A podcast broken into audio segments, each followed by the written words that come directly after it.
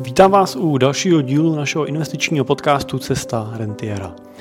Dneska tak jako na začátku každého měsíce pro vás mám novou dávku zábavy a snad i trošku vzdělání s naší Money Talk Show, kterou natáčíme s Michalem Důbkem každý, každé první pondělí v měsíci od 8 hodin live na našem YouTube kanále, kam vás samozřejmě zvu.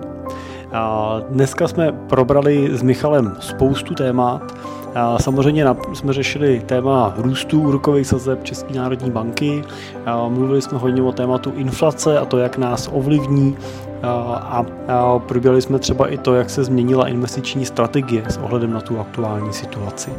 Ale probrali jsme i takový odlehčený témata, jako třeba co si myslíme o Radovanu Vávrovi, anebo jaký majetek musí člověk mít, abych ho já nebo Michal jsme ho považovali za bohatýho. Tak doufám, že se máte na co těšit, přeju příjemný poslech a, a hezkou zábavu.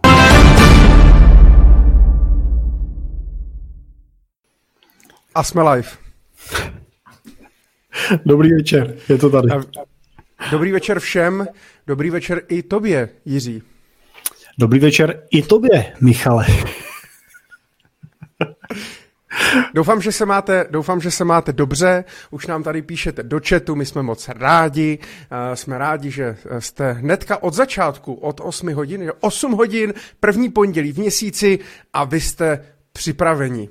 To nás moc těší a zdravíme taky samozřejmě i všechny, kteří nás právě posloucháte například v autě nebo ve vašich sluchátkách při běhu, při vaření, při žehlení a tak dále. Protože naši Money Talk Show eh, dnes již 13. tak si můžete také poslechnout již od zítra uh, jako záznam, jako audio záznam v našich podcastech. V podcastu Jirky, Cesta rentiera nebo Myšlení prakticky Aha, finance tak... prakticky, finance prakticky, Michale, promiň, já se omluvám, já jsem se totiž zasek na to, si slíbil, že už od zítřka, ale na mým podcastu až od čtvrtka, prosím, ale já promiň. jsem to, já jsem, hele, taky mě to proběhla ta myšlenka hlavou, chtěl jsem to pak opravit, ale už jsem to, už jsem to nechtěl, ale je asi... Prakticky samozřejmě s Michalem Důbkem. Ale je asi blbost říkat lidem, kteří to teď poslouchají jako podcast, že si to můžou poslechnout jako podcast v našich podcastech, protože to asi zrovna dělají. Ale takže, takže tak. No, uh, úvod máme za sebou. Dneska nás opět na začátku čekají nějaké aktuality za poslední měsíc, za březen, co se událo nového v ekonomice a na finančních trzích a nejenom na finančních trzích. A samozřejmě pak přijde, přijdou na řadu i vaše dotazy a nějaké náměty, takže můžete nám psat, psát dotazy, které vás, co vás cokoliv, co vás zajímá, na co chcete se zeptat. Diskutujte s námi, proto děláme tuto show živě, a není to tak, že si sedneme s jenom v místnosti a něco, něco si nahráváme, ale aby jsme mohli s vámi nějakým způsobem o těch tématech diskutovat. A máme na to minimálně dvě hodiny, tak já doufám, že to s námi vydržíte. Jirko, klasická odpo- otázka, ne odpověď, otázka, jak se máš? Michale, mám se dobře. Uh, musím říct, že třeba pro uh, tu naší profesi uh, investiční je tohle období náročný. Ani bych neřekl tak, že je náročný jako uh, emočně nebo nějakým tlakem investorů na to, že by chtěli prodávat, s tím se v podstatě nesetkáváme, nebo ne u našich investorů, ne u našich klientů, ale máme opravdu teda práce nad hlavu, co se týče nových vkladů a to už teda ať ze strany našich investorů, anebo ze strany vlastně nový veřejnosti, nových klientů, kteří přicházejí. Protože, a myslím si, že to bude jedním z témat dneska, ta inflace je a bude tady ještě nějakou chvíli s náma. Samozřejmě všichni hledají způsob, jak ty prostředky ochránit. Tak No blbý je, nebo blbý. Eh, prostě, že jo, za poslední dva roky se prostě naakumuloval, naakumuloval ten kapitál v těch rodinách, protože všechno bylo zavřený, nikdo nikam nemohl. I když člověk prostě třeba byl v té horší skupině, že se mu zavřeli ty podniky, eh, dočasně prostě dostal výpověď v uvozovkách, ale dostával nějakou dotaci od státu, nějakou, nějakou náhradu tým mzdy a tak dále. Zároveň moc nikam nemohl, tak spoustu rodin vlastně ušetřili ty peníze a, a dneska naopak právě zase nějaký, samozřejmě ta podpora té ekonomiky v tom covidu, to natisknutí dalších peněz a tak dále, tak byla jednou z těch příčin vyvolání částečně, vyvolání té inflace a teď lidi ten akumulovaný kapitál samozřejmě řeší, co s ním. Takže je to, je to logický, tak já ti to moc, já ti to moc přeju, Jirko, samozřejmě. Přeju ti, ať se ti, ať se ti daří. Děkuju.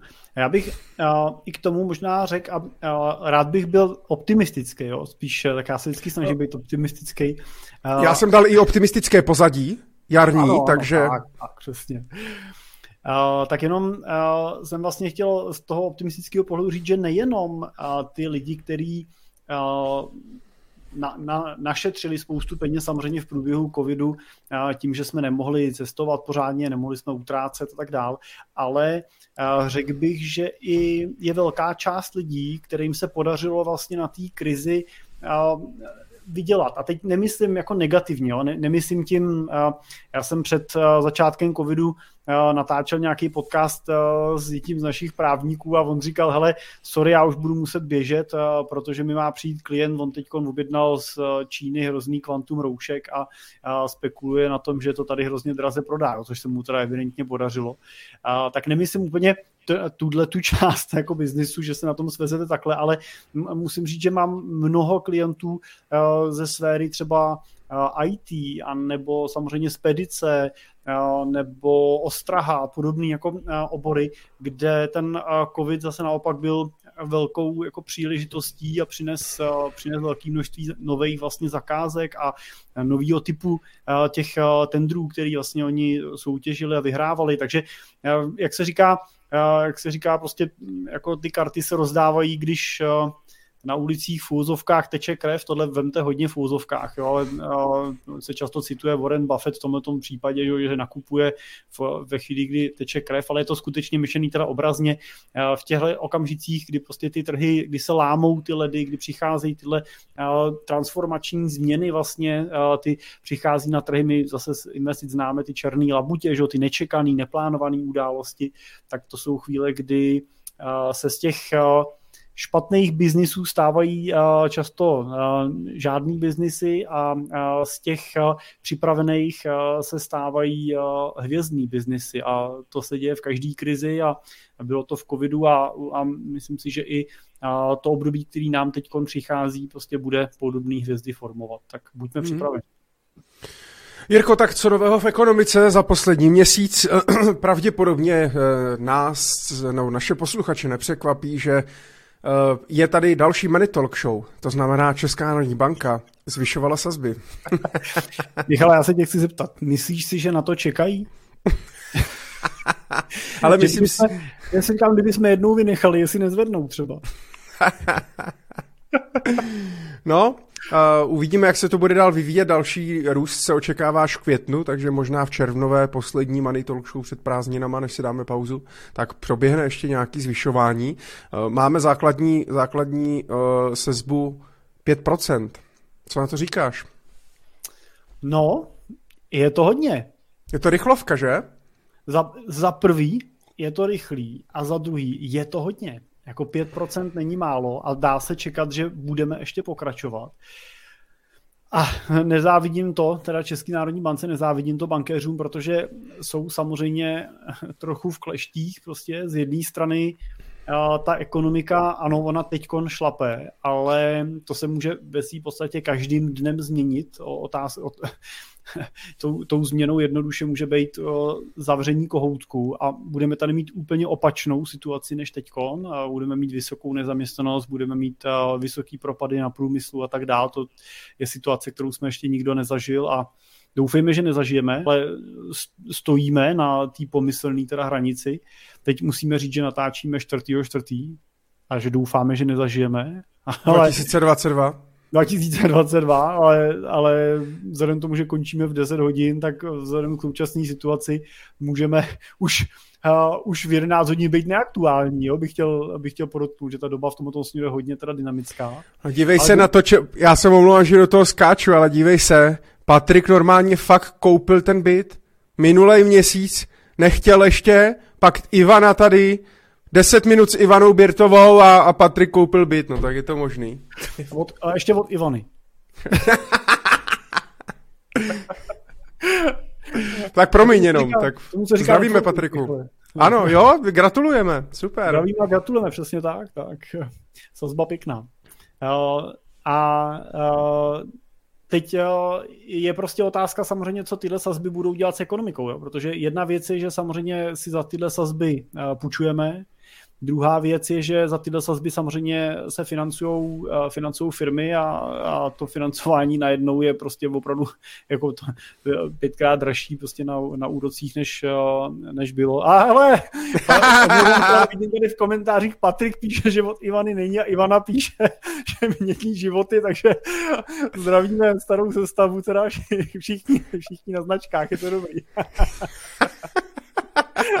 našich, eh, našich 20 loajálních posluchačů. Ale vážíme si toho, samozřejmě, děkujeme moc. Určitě, děkujeme. Takže, uh, takže myslím si, že sazby uh, České národní banky jsou zaj, zajímavým jako fenoménem, teda te, tempo a rychlost a i výše. Sám jsem teda zvědavý, kam až můžou vyrůst, protože ještě v prosinci jsme měli pocit, že těch 4,5 maximálně 5 je strop a vlastně útok na Ukrajinu to všechno v podstatě změnil a najednou teda strop v podstatě neznáme a bohužel neznáme strop ani uh, úrokových sazeb a neznáme strop ani inflace. Jo, protože skutečně ještě před pár měsícema jsme mluvili o inflaci uh, a o tom, že se tady budeme potýkat chvíli s 10% a koncem roku budeme na 3% a uh, teď vlastně musíme být realisti a díváme se na to, že už i Česká národní banka mluví o 15-16%. Aktuálně jsem koukal, že máme 11,1 za únor, teda co byly statistiky a uh, a jestli pokud by došlo teda k uh, nějaký eskalaci uh, eskalaci uh, rusko-evropských vztahů z pohledu právě plynu, tak se můžeme dočkat inflace i na úrovni třeba 25%. A to už je něco, co um, jako nás, ono už teď nás to všechny bolí, ale u inflace je největší, uh, největší ten otazník, jak dlouho tady bude, jak, jak, dlouho nás to, uh, jak dlouho nás to bude bolet a jak dlouho a moc to bude ty peníze pálit. Ale je dobrý si uvědomit, že uh, pokud máme teď inflaci 11-12%, tak pokud tyhle ty peníze, dlouhodobý peníze, teda řeknu, ležely na běžném účtu, tak těch 11% prostě, pokud je váš spotřební koš standardní, tak uh, jste skutečně škrtli a už je nikdo zpátky nevrátí. Jo? Ty už jsou pryč. To není, že inflace je 11 a, nebo 15 a pak bude najednou zpátky 3. Ona bude v budoucnu zase zpátky, uh, třeba 2, 3, 4% ale tyhle peníze už jsou pryč prostě. Jo? To, to, to, že by jako uh, se nám zhoupla do mínusu a vrátili se nám ceny v tom celém koši zpátky, už je ne, nerealistický. Jo? Je to ne, jako ne, ne, nepravděpodobné. Je fakt, že včera jsem byl v DMku a můžu potvrdit inflaci, protože mi o 12% zdražili můj krém na tělo. Tak Takže to jsem to pocítil. A můžeš to dělat jako já. Krém na tělo nekupuju. Ale já jsem si teda všimnul taky, pač jsem byl, pač jsem byl uh, včera, ne včera, v pátek, uh, jsem byl u kadeřníka a zdražil mi taky. Myslím, že... Jirko, a samozřejmě, možná, možná, možná to bude taková už i klasická cimpelovská, cimpelovská otázka pro další díly. Co cukr? No takhle, cukr, cukr teda jsme paradoxně nakoupili ve slevě teda, ale skutečně jsme koupili asi za 11 korun. Ale musíš Michale vysvětlit, že jsme cukr koupili jako včelaři, ano, no to si pustí, ale eh, pokud chcete vědět, proč eh, cukr, tak si puste minulý díl Money Talk Show. Ano, Nevím, kde to bylo, zhruba ve tři čtvrtě, ale když si pustíte celý, o nic nepřijdete.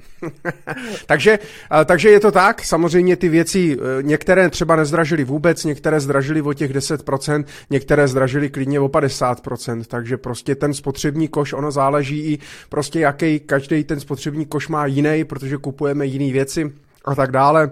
Na druhou stranu je to jako skvělá příležitost možná trošku nad tím, nad tím vlastně začít, začít jako přemýšlet a je vlastně strašně vtipný, že mm, v úvozovkách z toho pohledu ekonomického teď nemyslím z pohledu zdravotního, úmrtí a tak dále, to nechci zlehčovat, tak ten covid byl vlastně strašná prča, jako jo, že se vlastně jako během toho covidu nic moc vlastně nestalo díky tomu, že prostě se nalili ty peníze do té ekonomiky a, a, a prostě nějak se to udržovalo. Samozřejmě máme Michale, prostě z toho... Můžu? Jenom k tomu, přesně jenom jsem chtěl k tomu, co si řekl, jenom krátký komentář, že byl covid prčá. Byl, ale z jakého pohledu? Jo, COVID můžeme si dovolit, že a teď bych chtěl samozřejmě být opatrný na to, že Covid byl prča pro všechny, kdo ho přečkali s lehkým průběhem. A Ale já proto jsem říkal, že myslím z toho finančního hlediska, ne, jo, ne jakoby jo. ze zdravotního. Jo? Jo, ale, Oproti tomu, ale, co je teď.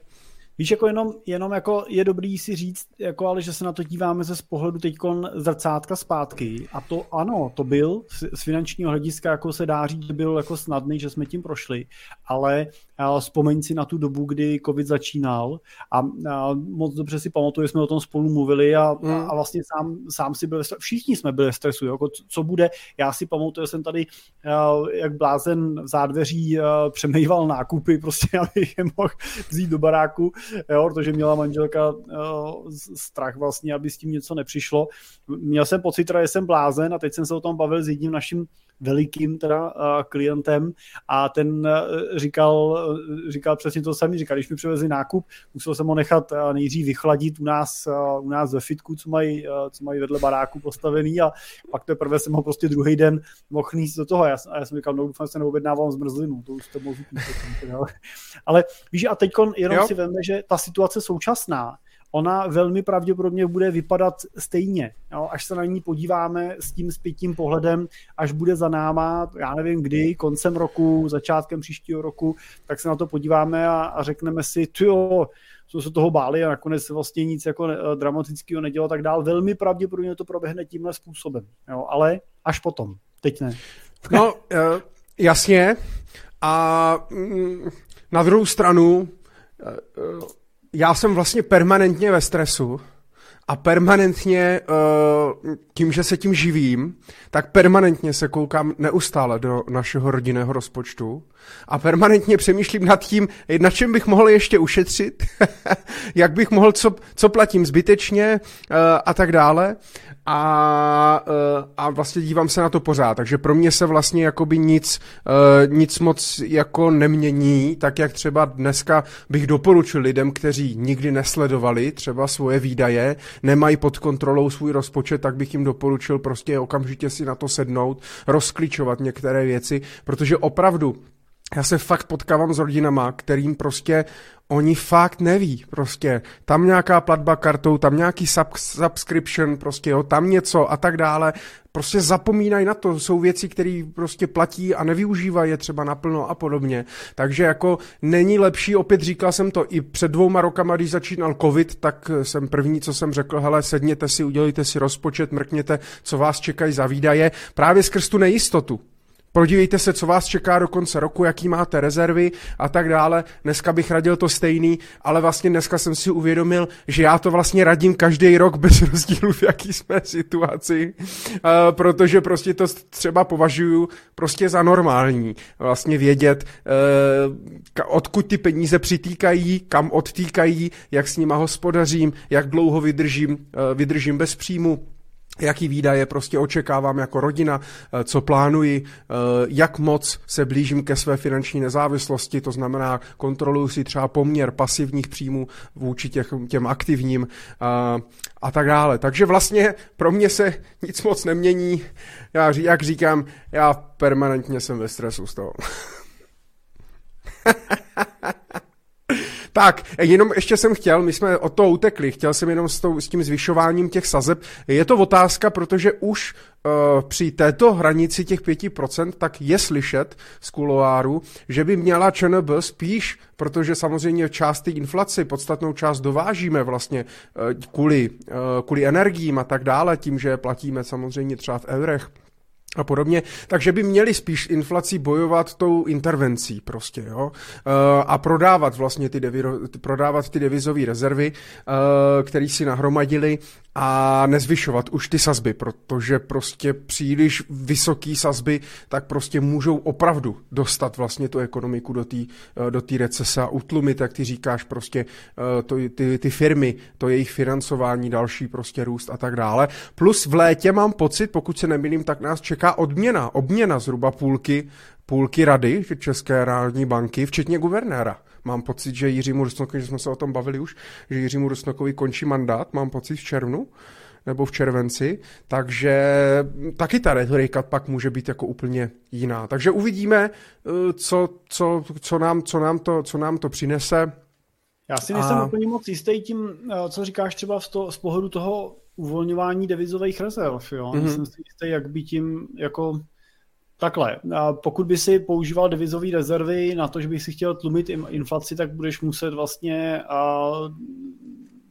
jako snižovat kurz koruny. Že? Musel by si prostě jít po korunovém kurzu, to je to, čím můžeš ovlivňovat a konec mm-hmm. konců ta Česká národní banka to využila, ten instrument vlastně a využívá teď vlastně proto, aby stabilizovala kurz koruny, to jsme viděli vlastně, že koruna na dolaru vlastně v rámci toho minulého měsíce vlastně, nebo na euru, že jo, se pohybovala plus třeba 10 korun, 10%, že ne 10 korun, ne, ale plus 10%, což je hodně, jo, na bázi vlastně několika málo dní vlastně, kdy Eh, kdy oslabila a Česká národní banka vlastně nakupovala korunu na trhu, což, na což právě používala ty devizové rezervy. No, došlo vlastně k uvolnění části devizových rezerv a prodávala eura dolary nebo eurový dolarový pozice a nakupovala korunové pozice, čímž samozřejmě zvyšovala poptávku po koruně a ten kurz tak jak naopak v těch předchozích letech ho vlastně se snažila oslabovat, tak teď se ho snažila posilovat. Ale jako vlastně viděl si, že to byl jako ten, to oslabení kurzu koruny, tak byl byl vlastně protiinflační jako prvek, jo? když prostě ti koruna oslabí, pardon, obráceně, musela by koruna posilovat, aby si měl posilovat. Proti, Jenomže, jenomže tím zase poškozuješ průmysl, jo? takže oni jsou jako limitovaný, kam až by mohli jako jít. Mm. Jo? Jako když půjdu s korunou na, na 22 za euro, no to prostě jako ti jako ne, neutáhne, prostě ne, neprodáš to zboží, který tady vyrábíme a tak dále. Takže má, je to všechno jako dvousečný, jo? tam si moc nedokážu představit. Uh, a na, naopak vlastně v těchto dobách, eh, v dobách, kdy je inflace vysoká, tak v tuto tom okamžiku je vysoká vlastně z řady důvodů, ale jedním z nich je vysoká poptávka. Jo, po já mám pocit skoro po všem, že jo, stavební materiál moc není, jo, když si chceš jít koupit auto, tak ho nekoupíš, jo, je to všechno jako vyprodaný, čekáš, čekáš měsíce, nejenom proto, že nejsou čipy a tak dále, ale protože prostě ta poptávka je velká, těch, těch aut se nevyrábí takové množství a a když budeš stimulovat tu ekonomiku, že jo, tak samozřejmě zase a to, a tohle nepomůže. Jo. Takže... Ale jenom přemýšlím na druhou stranu, jako pokud, dokud je poptávka, tak bychom neměli očekávat vlastně ekonomickou krizi, ne? No, jenomže poptávka je stejně jako ceny akcí velmi jako vrklavá a může zmizet přes noc. Jo, to, že prostě je poptávka po něčem prostě dneska, neznamená, že potom bude poptávka zítra. A pokud prostě nastane situace, která konec konců teď nastává, no samozřejmě chviličku trvá, než ten než naběhnou vlastně ty, ty efekty, tak ve chvíli, kdy začnou domácnosti si držet peníze doma pod polštářem nebo na běžných účtech a tak dál, tak to je samozřejmě okamžik, který tu poptávku bude mít tendenci vlastně oslabovat, bude se jí dotýkat a může to být velmi rychlý. No, ten, ta, tak jak byl ten poptávkový šok rychle naběh nahoru, tak může zase rychle zběhnout dolů. No. Ale problém je, Michal, ještě v jedné věci a to je to, že ona ta poptávka hodně stojí na důvěře spotřebitelů a ta je hodně daná nějakou mírou zaměstnanosti. A to je něco, co se může změnit. Jo. To, to je prostě... Jako... A zatím to nevypadá. Uh, U nás. No zatím to nevypadá, no. To ono, jako je potřeba si uvědomit, že... Ale? To, to, co Česká národní banka dělá, tak je řízení, řízení ropního tankeru. Jo, tohle prostě je potřeba si uvědomit, že když Česká národní banka udělá nějakou změnu, tak na, tu, na ten výsledek té změny čeká 12 až 18 měsíců vlastně, než se na tom trhu projeví. To znamená, že oni teď nazvyšovali sazby a teď přijde ta doba, kdy začneme vidět nějaký, nějaký důsledky. Minimálně toho začátku v loni, ale třeba těch 5% sazeb na to budeme čekat ještě třeba tři čtvrtě roku, rok, než uvidíme, jako jaký to bude mít dopad. A já třeba řeknu jako z pohledu třeba nemovitostí, takového jako praktického aspektu, že jo, kde ty uh, úrokové sazby ovlivňují hypotéky, tak uh, musím říct, že bych nechtěl být dneska jako hypotečním poradcem, který živí úvěrování, to si myslím, že ta doba bude hubená pro ně. Leda, pokud nejsi Tomáš Rusňák. pokud má nějakou fintu na to, tak super. Ale uh, spíš jsem chtěl říct to, že třeba my aktuálně realizujeme nákupy v nějakých desítkách milionů korun pro jednoho z našich investorů nemovitostí a musím říct, že v podstatě, já nechci říct ze dne na den, jo, ale určitě z týdne na týden pozoruju, že ta role nás jako kupujících se mění. Tak jak, tak jak začátkem roku si jako kupující byl otravná veš v kožichu, prostě máme jich tady 30 a, a my jako prodávající se moc snažit nemusíme, tak eh, najednou jsme v roli, kdy my jsme teda vždycky všechno nakupovali se slevou, ale eh, teď jako ty slevy, o kterých si můžeme říkat, se nám ještě před rokem eh, nezdály a podmínky, které si můžeme při těch nákupech vyjednávat, jsou úplně jako někde jinde. Takže tam, tam musím říct, že třeba já osobně ty změny, změny třeba už pozoruju a myslím si, že ten dopad na ten nemovitostní trh bude ještě, ještě citelnější, že ještě uvidíme. Ono zase pak je samozřejmě otázka taky, že máš jiný styl vyjednávání, když si kupuješ vlastní bydlení a když kupuješ nájemní bydlení a taky když ty to kupuješ s těma svýma klientama uh, miliarda plus, tak prostě, když jim prostě nějaký byt na to, tak tak se najde jiný. Jo. Takže to zase, když někdo potom hledá svoji vysněnou nemovitost na vlastní bydlení s těma trojčatama prostě nově narozenýma eh, bydlící v Garzonce, tak prostě mm, tam prostě jako se postavit do té pozice teď si vyjednám prostě slevu a tak dále, tak je samozřejmě těžký. Ale ano, je, je to pravda, je to Mělo by to k tomu vést. To znamená, ty sazby se zvyšují právě kvůli tomu, aby ten trh to prostě ochladilo, aby prostě e, ty úvěry byly e, hůř dostupný a aby ochladili prostě ten, ten trh eh, těch nemovitostí. Takže eh, to určitě, to určitě uvidíme. Já si nemyslím, že to povede, eh, že to povede k poklesu cen nemovitostem, nemovitostí.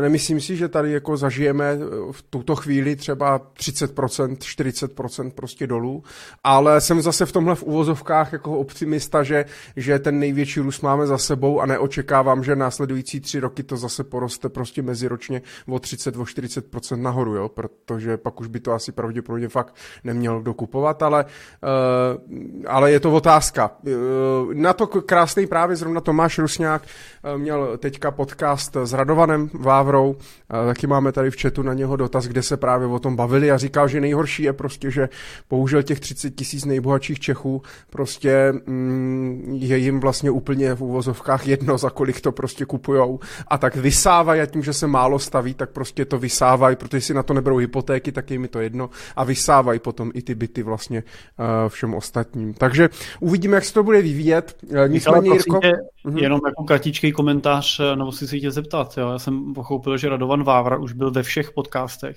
kromě mýho a tvýho, tak jsem se chtěl zeptat, uh-huh. kdy bude Radovan podcast ve tvém podcastu. Uh, to nevím, to nevím. přemýšlím pořád, přemýšlím pořád nad tím, jestli teda ho pozvat, jestli se... Teda... Ale uvidíme. uvidíme. Eh, do tvýho, Jirko, ty máš plánu si ho pozvat, tak ty si nezveš hosty, takže... No to se pomaličku mění, ale my ale... si vezmeme, my jako pracujeme víceméně spíš jako s interníma hostama, nebo s lidma, který eh, jako mají eh, co říct jako ke konkrétním tématům. Eh, Radovan je jako super. Takže tam, takže tam bude tvoje máma, brácha. Čka, přesně, přesně. OK, OK, fajn, dobrá. No, já jsem se chtěl, Jirko, ještě zeptat se zvyšováním těch sazeb, že jo? Uh, protože vy jako investiční, čistě investiční poradci, tak samozřejmě musíte pracovat s nějakými různými scénáři. Jo, nemáte jenom jeden scénář, máte víc scénářů a snažíte se i ty portfolia samozřejmě mm, nějak připravovat na to, aby prostě byli v uvozovkách odolní, když bude nízká inflace, když bude vysoká inflace, když bude nízký ekonomický růst, když bude vysoký ekonomický růst a tak dále. Snažíte se pravděpodobně buď tomu nějak přizpůsobit, anebo prostě děláte nějaký multi, eh, multi řešení prostě do každého počasí, eh, nevím. Eh, jak, jak, nebo spíš mě zajímá z toho pohledu nejenom dlouhodobého investora, ale třeba u dlouhodobého investora, který opravdu teď mu, je, teď mu je 20 a začíná investovat a chce začít čerpat rentu za 30 let, v 50, tak to v úvozovkách je vlastně možná úplně šuma fuk, jestli jsou sazby 5 nebo 1, nebo prostě jako z toho dlouhodobého pohledu. Ale pro tebe třeba, který má v mandátu hodně rentiérů, kteří už čerpají nějakou rentu, a prostě ne, nebudou čerpat následujících 40 let, ale třeba už jenom 20 let, 15 let a tak dále a nesmí jim ta renta třeba dojít, tak, tak jak moc to třeba ovlivňuje ten růst těch sazeb, ta inflace v tom, jak přemýšlíte nad těmi portfolii?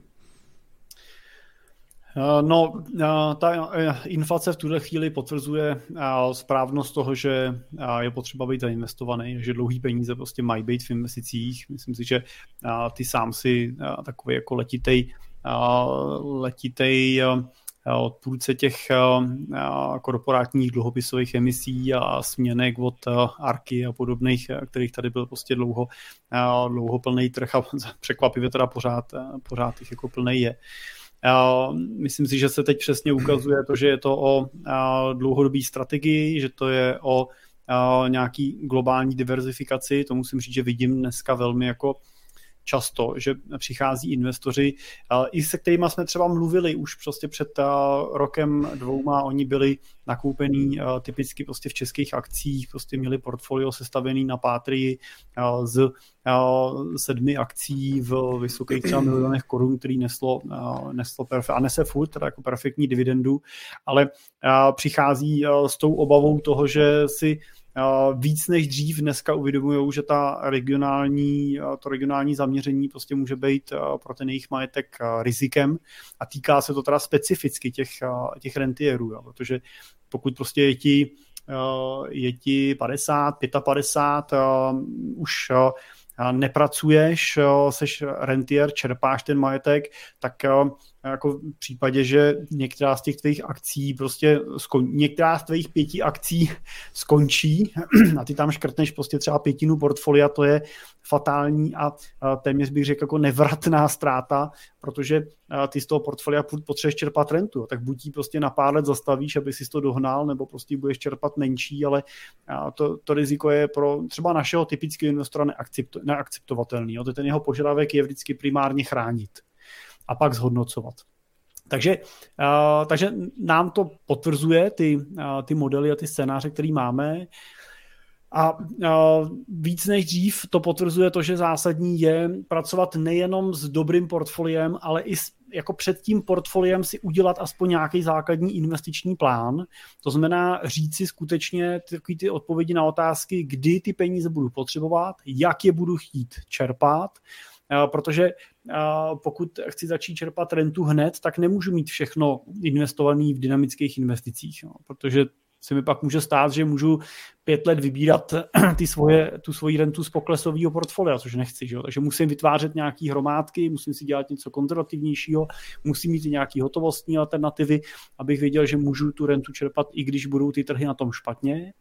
No a pokud máš tuhle filozofii a máš to portfolio takhle rozložený, tak pak si myslím, že tě nemusí úplně zásadně stresovat, eh, že prostě tady teď budeme mít nějaký měsíce nebo nějaký kratší roky tu inflaci eh, ve vysokých mírách. Protože ty eh, třeba ty akcie konkrétně, když se bavíme, tak jsou jeden z mála nástrojů, který si skutečně dlouhodobě dokáže s inflací poradit.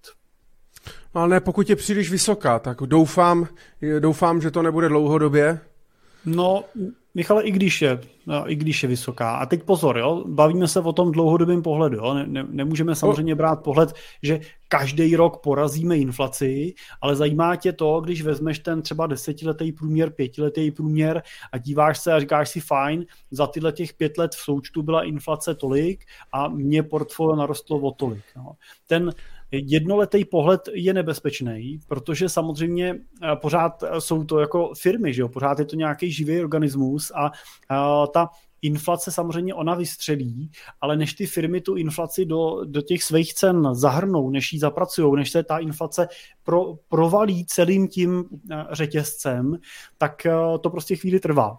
A, eh, a teprve potom přichází nějaký jako efekt pro ty firmy, že oni si s tím poradí, oni prostě ty svoje ceny zvýšejí, ale někdy to chvilku trvá, někdy prostě, a ono to trvá ne proto, že by byli hloupí nebo pomalí, ale trvá to, protože když máš výrobní firmu, máš fabriku, tak máš vlastně ty, to, to zboží a podobně, ty ceny, za které dodáváš, máš nasmluvaný dlouho dopředu a ne vždycky se ti to mění zároveň. Ne vždycky hmm. můžeš měnit zároveň cenu třeba za energie nebo za subdodávky a na druhé straně, uh, ti to, aby ti to umožňovalo měnit cenu za uh, to zboží, který ty zase uh, vyrábíš a prodáváš. Jo. Takže, takže prostě chvíli trvá tohleto vykorigování ale v dlouhodobém měřítku prostě ty, ty, to, že ceny rostou, prostě znamená, že ty firmy mají větší obraty a když máš větší obraty a máš z nich uh, procentuální nějaký zisk počítaný, no tak prostě nominálně generuješ větší zisk, můžeš gen, nominálně generovat větší dividendy, jo, se ti hodnota majetku uh, a tak dále, takže,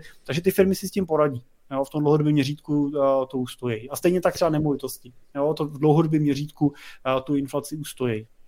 Jasně, tak pokud, že bavíme se o dvojciferné inflaci a samozřejmě, ale pokud je, by měla být 10 let v kuse dvojciferná inflace, tak prostě ta ekonomika nefunguje, že jo. Prostě to je jako, jako ten finanční systém je pak špatný.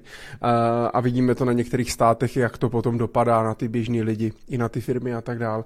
Mě ještě přemýšlím jenom s těma vysokýma sazbama, že vlastně uh, se dostáváme do úrovně, kdy uh, jako pro ty firmy, uh, které třeba vydávali tady nějaký junkový dluhopisy, Uh, tak to prostě buď bude hrozně složitý. Jako mě by hrozně zajímalo jasně, jak na to zareagujou, jo, protože když si vezmeš, tak před uh, třema, čtyřma, pěti rokama nebo prostě od toho roku 2012, kdy se změnil ten zákon o těch dluhopisech, eh, tak samozřejmě začaly růst nějaký ty firmy, které začaly emitovat ty dluhopisy na ty projekty. Řekl bych, ten největší pík byl někde jako kolem roku 2019-2020. A teď si vím, že třeba tady tyhle firmy vydávaly eh, pětiletý dluhopisy eh, za 5% v hrubým. Jo, ten výnos je v hrubým. Takže, uh, takže jako co to v čistým je to 4,25, jo. A teď jako co to vlastně s těma firmama udělá, uh, pokud dneska můžu mít na, uh, teď se to ještě bude projevovat, ale třeba jsou uh, i třeba na Portu, která udělala nějakou rezervu, uh, Cirrus to má, taky na, na hotovostních účtech, eh, ale i když se vezmu třeba GNT banku na nějakých termínovaných vkladech, spořících účtech a tak dále, tak tu hotovost, anebo když si vezmu uh, ty fondy kvalifikovaných investorů, který investují do těch repo operací a tak dále, koncek depozitní a Amundi a, a podobně, tak budou schopni generovat prostě třeba jako čistý výnos třeba někde kolem 4, těch 4% jakoby taky, jo, 4, 4,5%. A buď to máš pojištěný, anebo je to prostě velmi jako bezpečný. A za kolik si ta firma, která vydávala před dvouma rokama dluhopis za 5%, bude muset půjčit teď? Prostě jo. Jsem na to hrozně zvědavý, protože ty projekty samozřejmě nebudou vycházet, jsem hrozně zvědavý, co, co se s tím stane ve chvíli a je mě líto těch investorů, protože často tady tyhle firmy mm, žili, žili v tom, že vlastně ty dluhopisy rolovaly.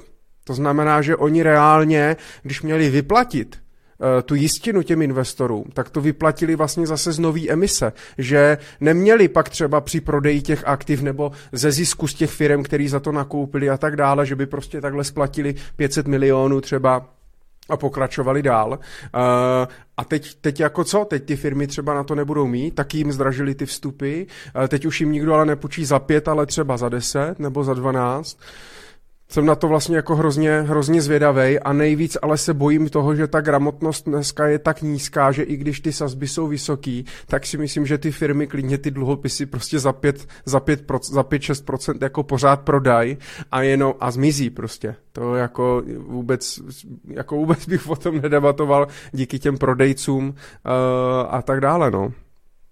No jasně, protože velkou hmm. část těchto dluhopisů nekupuje kvalifikovaný investor hmm. nebo profesionální investor, ale koupí si je nějaký retailový investor a ten si je nekoupí, uh, protože mají super úrok, protože uh, mají dobrý kredit, uh, protože si udělal prostě nějakou analýzu té firmy a zjistil, že ten fundament je dobrý a že má tam dobrý zajištění a tak dále.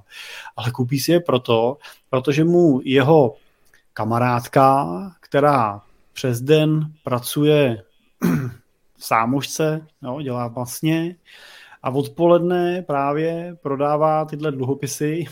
Tento kom vzal jako... Dobře, ono pokud ty dluhopisy prodává šikovná a prodává tyhle dluhopisy, tak už dlouho v té sámošce nepracuje, ale když si v ní pracovala, začínala s tou igelitkou, teď už teda a k ní přijíždí v tom svém novém BMW, na který si vydělala právě, protože těchto dluhopisů prodala hodně. A, a ona jí prostě řekne, hele, to je fantastický, prostě, to je garantovaný, Jo, to máš garantovaný a oni za to dělají nemovitosti. Jo, a ty s tím nemusíš nic dělat, to je prostě jistota. A víš, co je nejlepší? Oni ti ten kupon budou vyplácet měsíčně. Takže ti bude chodit každý měsíc na účet renta a ty seš rentier. No, bude hmm. to sice 350 korun, ale vlastně už seš rentier, to už je jenom, to už je jenom číslo, to je jenom nula, dvě nuly navíc. Chápeš? A, a proto se potom tyhle dluhopisy prodávají a je to samozřejmě smutný, ale na těchto emisích prostě uh, schudnou hlavně chudí, prostě bohužel. Jo. Jenom, jenom pozor, Jirko, uh, uh, nemusíš už jenom prodávat dluhopisy, jo, pokud bys chtěl BMW. No dobře, tak v tom případě bych mu zvážit eh, profesi v Lidlu, viď, jo. Ale jako já jsem teda, když jsem, když jsem to jako viděl, tady ten inzerát, tak jako, jako hodně do toho šlape Lidl, ale super, jako zase je to, ale... Já teda mám, já teda mám kamaráda, který eh, v tom Lidlu pracuje a zatím BMW nepřijel. Ale... A on, to, on to, tam, tam totiž nikdo nevydrží ty tři roky, víš? A to, on tam je, on tam je, On je takový prostě, že to drží jo, a dělá normálně prostě v tom Lidlu někde, někde Ale... zástupce vedoucího a opravdu teda ještě BMW nepřijel. Teď si kupoval nějakýho karoka. Ale... Hele, nejhorší, nejhorší je, uh, jak říkáš, jo, když se podíváš na vlastně skladbu těch investorů, kteří to kupujou. Že ve všech tady těchto projektech, všechny tady ty junkový dluhopisy, všechny ty jakoby projekty, a oni nejsou všechny jako pofidérní, o tom to není, tady je spoustu firm, který prostě uh, měli business plán, jenom jim prostě nevyšel, to je, to, to je podnikání prostě, do toho jdu, jsou tam určitý rizika, když to vyjde, tak jsem vítěz, když to nevíde, tak prostě přijdu o všechno, OK, ale blbý je, že prostě ti drobní investoři, eh, ty paní v těch sámoškách a ti, ty babičky prostě s těma stavebkama a tak dále, tak prostě eh, to nejsou schopní jako vyhodnotit, jo. A Souhlas. Souhlas. A, a, já... a Promiň, no, Ne, v pohodě, povídej. Ne, já jsem chtěl říct, že, jsem, že s tebou souhlasím a já jsem seděl minulý týden na schůzce s investorama, který staví, developují vlastně zajímavé projekty a byly to úplně bych řekl jako fantastický projekty. Jo. Ty dluhopisy byly Takhle, by byly, jo, oni teda nevydávají, ale zvažují tu variantu, by byly zajištěný ne, nejenom jako nemovitostí, a, a, ale byly by zajištěný i vlastně biznisem jejich jo, a tak dál. Takže reálně velmi jako bezpečná investice z pohledu kreditního rizika. Tam jako si to, to riziko toho pádu, nebo nespa, pádu, riziko pádu toho projektu si představit dokážu a oni taky, ale díky těm, tomu majetku, který stojí za tím a to, tomu nas, technickému nastavení, tak je to řešitelný, ale oni přesně jsou ten typ investorů, který to nebudou nabízet retailu, ne, nebudou to nabízet tý široký mase těch stovek investorů, který přinesou každý po těch 100 tisícovkách, ale budou chtít um, malý počet investorů, který přinesou třeba 10-15, 10-15 milionů a víc uh, na ten projekt třeba na dva roky. A Uh, protože prostě, když máš mít těch investorů stovku, no tak na to musíš postavit eh, samostatnou firmu prostě, jo? Na, to, hmm. na to stavíš prostě eh, investor relationship a další věci, prostě nikoho, někdo to musí řešit, stojí to peníze, takže to musíš vyrealizovat uh, hodně, uh, musíš na tom vydělat strašně, jo? musíš za to platit málo a, uh, a žádný profesionální investor ti to prostě nekoupí. Jo? Takže uh, tohle je taky důležité si, uh, si uvědomit a já si třeba dokážu představit, že bych uh, s takovouhle nabídkou, kdybych měl možnost vidět takhle do hloubky, mohl přijít za investorama, ale doslova řeknu za několika investorama, který máme eh, v mandátu. A, eh, a to s jasným plánem toho, že OK, je tady takováhle věc, můžete mít prostě možnost nějakého třeba joint venture nebo prostě nějaký podobný investice, my jsme tam vyjednali nějaký podmínky, a, ale vy do toho nemůžete dát víc než prostě 10% svého majetku, jo? takže pojďme kalkulovat, co už kde máte a pojďme si říct, kde je strop toho, co do toho můžete dát, aby to bylo smysluplný, protože to v žádném případě není investice, kam prostě vezmeš jo, půlku svých peněz a, a lupneš je do toho, protože i když prostě to děláš se sebelepším úmyslem a tak dále, tak prostě to, to riziko vždycky existuje. Jo? To, v těchto projektech, v tom private equity vždycky. Hele, a teď je ještě otázka, právě a to třeba vláďa Vláďa Fichtner, o kterém jsme se bavili, eh, než jsme to, než jsme to zapli, tak eh, mluví v té knížečce eh, právě malý, že náš kolega jinak vydal knížku o celostním pohledu na rodinné bohatství a tam právě rozlišuje pět úrovní vlastně klientů podle majetku a on říká, pokud prostě ta první úroveň, tak to je ta rodina, která prostě má peníze pouze na tu rentu a prostě to má nějakou hromádku, která jim vyjde prostě na tu rentu. A pokud má jenom hromádku na rentu, tak s ní prostě nemůže riskovat. Prostě vůbec se tam nehodí nějaký private equity a pozemky a komodity a já, diamanty a já nevím, prostě nějaký prasečiny. A pokud mám pak, a to si mu vyčíslím, a to někdo může mít milion, to někdo může mít pět, někdo deset, někdo třicet, podle toho, jak velkou renty chci, jak dlouho ji chci pobírat a tak dále. Jo. A pokud si řeknu, fajn, hele, moje majetek na rentu je 10 milionů, tak s tím musím prostě opatrně, Jo?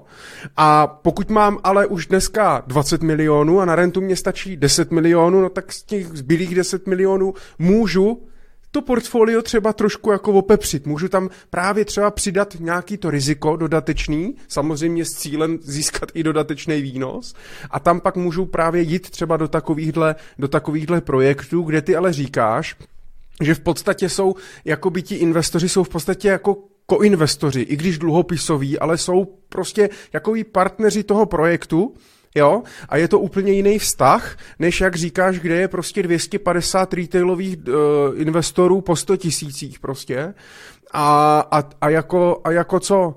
A další věc, která mě hrozně vadí, uh, je, jak ty si krásně podotkl tom, ta měsíční výplata kuponu, jo. Já vím, kdo s tím začal, je to super marketingově, strašně dobře se to vlastně prodává, jo. Prodává se to těm, kdo to prodávají, dobře se to hrozně kupuje těm, co to kupujou, prostě strašně dobře se to doporučuje, protože já, když, že jo, ti doporučím dluhopis a tobě už další měsíc přijde kupon, no tak Aha, tak za dva měsíce víš, že to funguje a začínáš doporučovat dalším chlapům v, práci a v hospodě. Mimochodem takhle krásně fungují Ponziho schémata.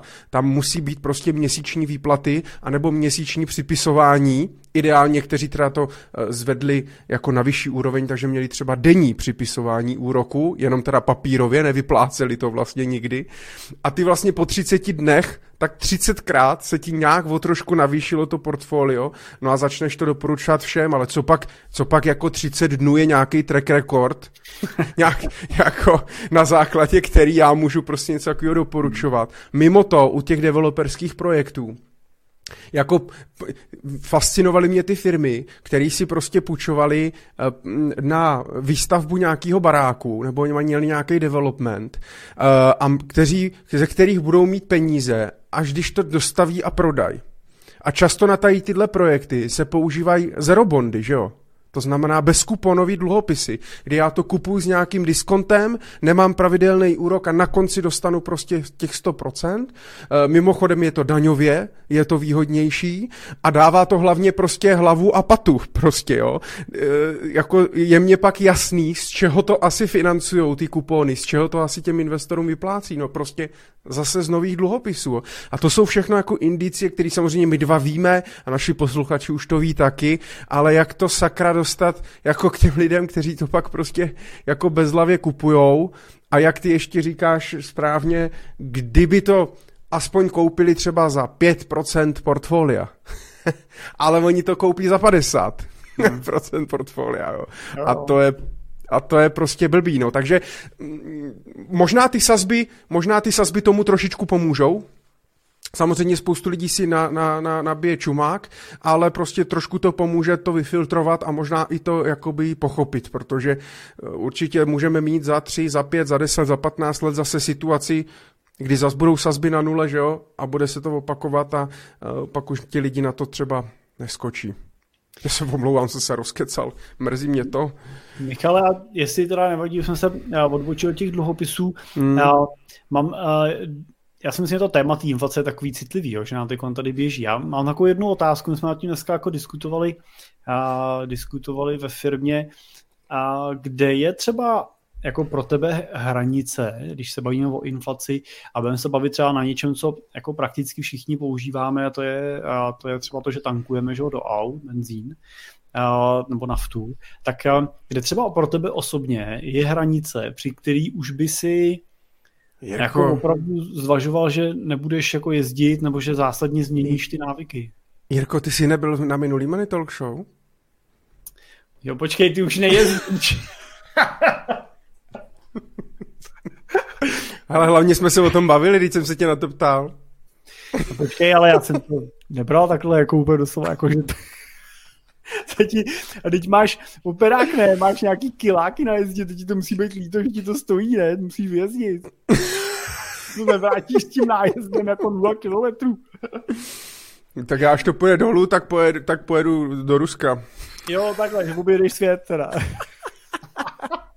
No a kde byla teda pro tebe, kde byla pro tebe třeba emočně, pocitově byla hranice? Bylo to jako Hele, ku podivu, já, já jsem se o tom bavil s kolegou právě uh, na Badicu a mm, překvapilo mě, on je bohatší než já a nebudu říkat, kdo to je, ale uh, je bohatší než já a já jsem mu říkal, hele, 60 korun už by pro mě bylo asi hodně. A on říká, ty jo, tak pro mě 50. Ale ne jako, že by na to neměl, ale jako pocitově, jo, že jako, že prostě jakmile by to začalo tou pětkou, takže teda už tam by teda prostě nějakým způsobem by to třeba jako omezil, nebo uh, nebo to, no, takže, ale jako těžk, asi těžko říct, no, tak teď to přepočítám na tu šalin kartu, tak tam je to blbý, no, prostě 9 korun na den, hele, to je... To je bezkonkurenční. To je bezkonkurenční, ale ještě lepší je kolo, už si ho musím, musím zaservisovat teďka a začnu jezdit na kole, takže... No, uh... Já jsem teda nad tím přemýšlel třeba u sebe, nebo jsme jako to... A u tebe je blbý, když máš, když máš auto, co žere 20 litrů na 100, no, to je pak... A tak 20 to nežere, to je nepřání, ale, ale pět taky ne, teda. Uh, ale uh, já jsem nad tím teda přemýšlel trošku jako z jiný, a tak je to dobrý. Uh, Leo poslal 50 korun, protože minimálně do práce zítra dojet. Leo, děkujeme. Leo, jsi jediný, jsi jediný, kdo nás financuje. To už je, to už, aby to za chvilku nebylo divný. aby nás nějak neto. Ale děkujeme, Leo posílá 50 korun, tak já jenom připomenu, eh, ti z vás, kteří nás poslouchají na YouTube, tak v chatu máte, tam je takový odznáček dolaru, myslím, nebo něčeho a můžete, uh, můžete i vy nám přispět, pokud se vám líbí naše Money Talk Show. Uh, už jsme dokonce i našli teda uh, asi po čtyřech měsících, jak si ty peníze dají vybrat.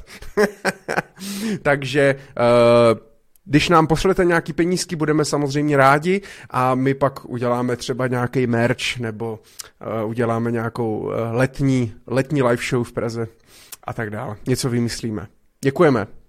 Tak jenom dokončím tu myšlenku, že, Dokončím. Uh, že vlastně nad tím uh, můžeš přemýšlet nejenom z pohledu té ceny, ale i samozřejmě z pohledu toho, uh, jak se ti vyvíjí příjem. Jo? Že prostě pokud uh, bude inflace 10%, ale tvůj příjem naroste o 10%, tak uh, vlastně se tě ta inflace netýká. Teď samozřejmě takhle, pokud vyroste příjem o 10% oproti době, kdyby rost nula, Jo, kdyby byla inflace nula a příjem ti nevyrost, tak samozřejmě je to stejný. Pokud by ti rost příjem o 10% normálně a roste i v období inflace a tobě teda se to nějak jako nepromítne, tak samozřejmě uh, je to pro tebe nějaká ztráta.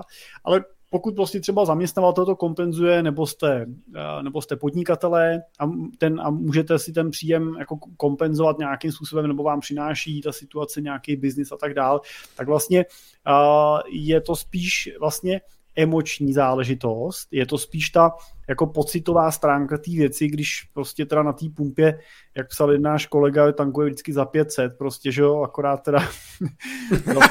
už ne, a další den už nedojel do práce.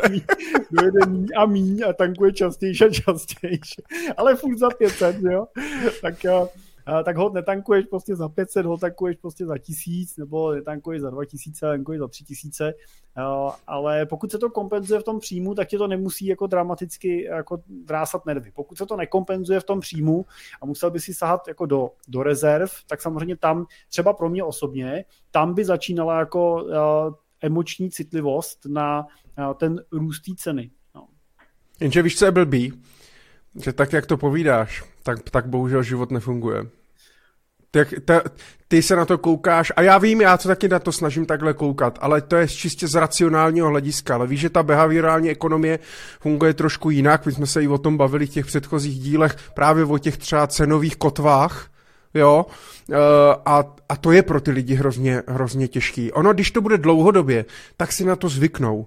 Já si pamatuju, kdy prostě jsme, kdy zase na Facebooku se brečelo, když bylo, když zdražili ty vajíčka s tím máslem. A máslo zůstalo. Já kupuju máslo za 50 korun. Pořád.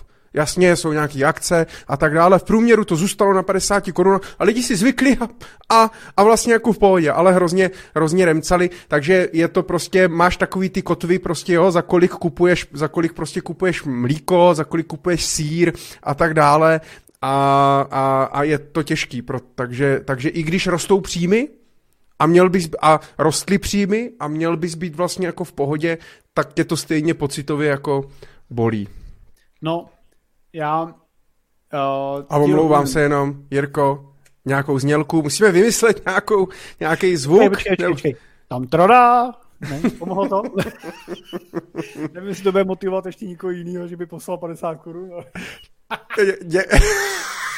A, takže 13. epizodu budeme věnovat pouze tomu, že budete posílat peníze, my budeme mlčet a budeme čekat. Ne, ne my budeme tam teda celou dobu. No, jako zvuk, zvuk cinkání peněz. Čiko, děkujeme moc za 50 korun, píše, těším se na merch. Uh, já jsem to myslel ze srandy, ale pokud byste chtěli nějaký merch, uh, Money Talk Show, a my jsme mohli, i ty dvě hlavy tam mohli naše dát, třeba na záda. Myslíš, že, že by chodili naši posluchači s náma na zádech? Ty čeče, to nemáme ani na firmních jako tričkách a bundách. to by byl vyšší level teda. Hele, ale naše show Petr Mára nosí opici a naši posluchači budou nosit Jirku s Michalem. Až je to můžeme udělat jako NFTčko. Takže tak. No, omlouvám se, povídej. E, ty jo, Jo, já jsem mluvil, jenom jsem chtěl říct, že je to vlastně všechno otázka, ty jsi to řekl dobře, jo, že je to otázka analytiky a je to otázka hlavy. A já si myslím prostě pro život, že jsou mnohem jako důležitější věci, které bychom měli řešit, má tu hlavu zaměstnávat. A nebo naopak ji nezaměstnávat. A, a protože prostě to neovlivníte. Jestli prostě ten benzín prostě stojí 45, nebo stojí 50, nebo stojí 25, nebo stojí 70, prostě s tím nikdo z nás nic neudělá. Bohužel, pokud teda nás neposlouchá, Petr Fiala třeba. pokud jo, tak ho zdravíme.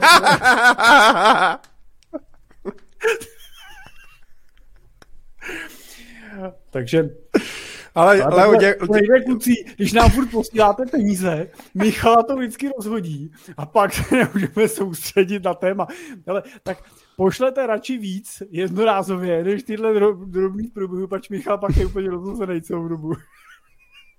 Děkujeme moc, já jenom Patrik, tar, Patrik tady píše karitu, ka, karikaturované hlavy vás dvou s bankovkami v ústech. Pokud tu máme někoho, kdo by to byl zvládnout nakreslit, kdo by to zvládl nakreslit a poslat nám nějaký návrh, hele, Jirko, já jsem pro. A, takže ještě prosím tě, Jirkova trubka za 50. Tam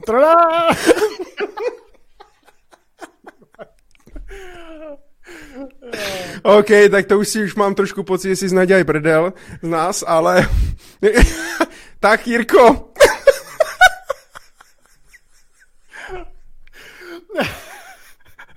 tam, tam, teda, Michale, máš taky nikdy troubit. troubit sám celou dobu. Tohle musí být dost, si myslím, deprimující pro všechny posluchače, kteří nás poslouchají na podcastu. Na podcastu!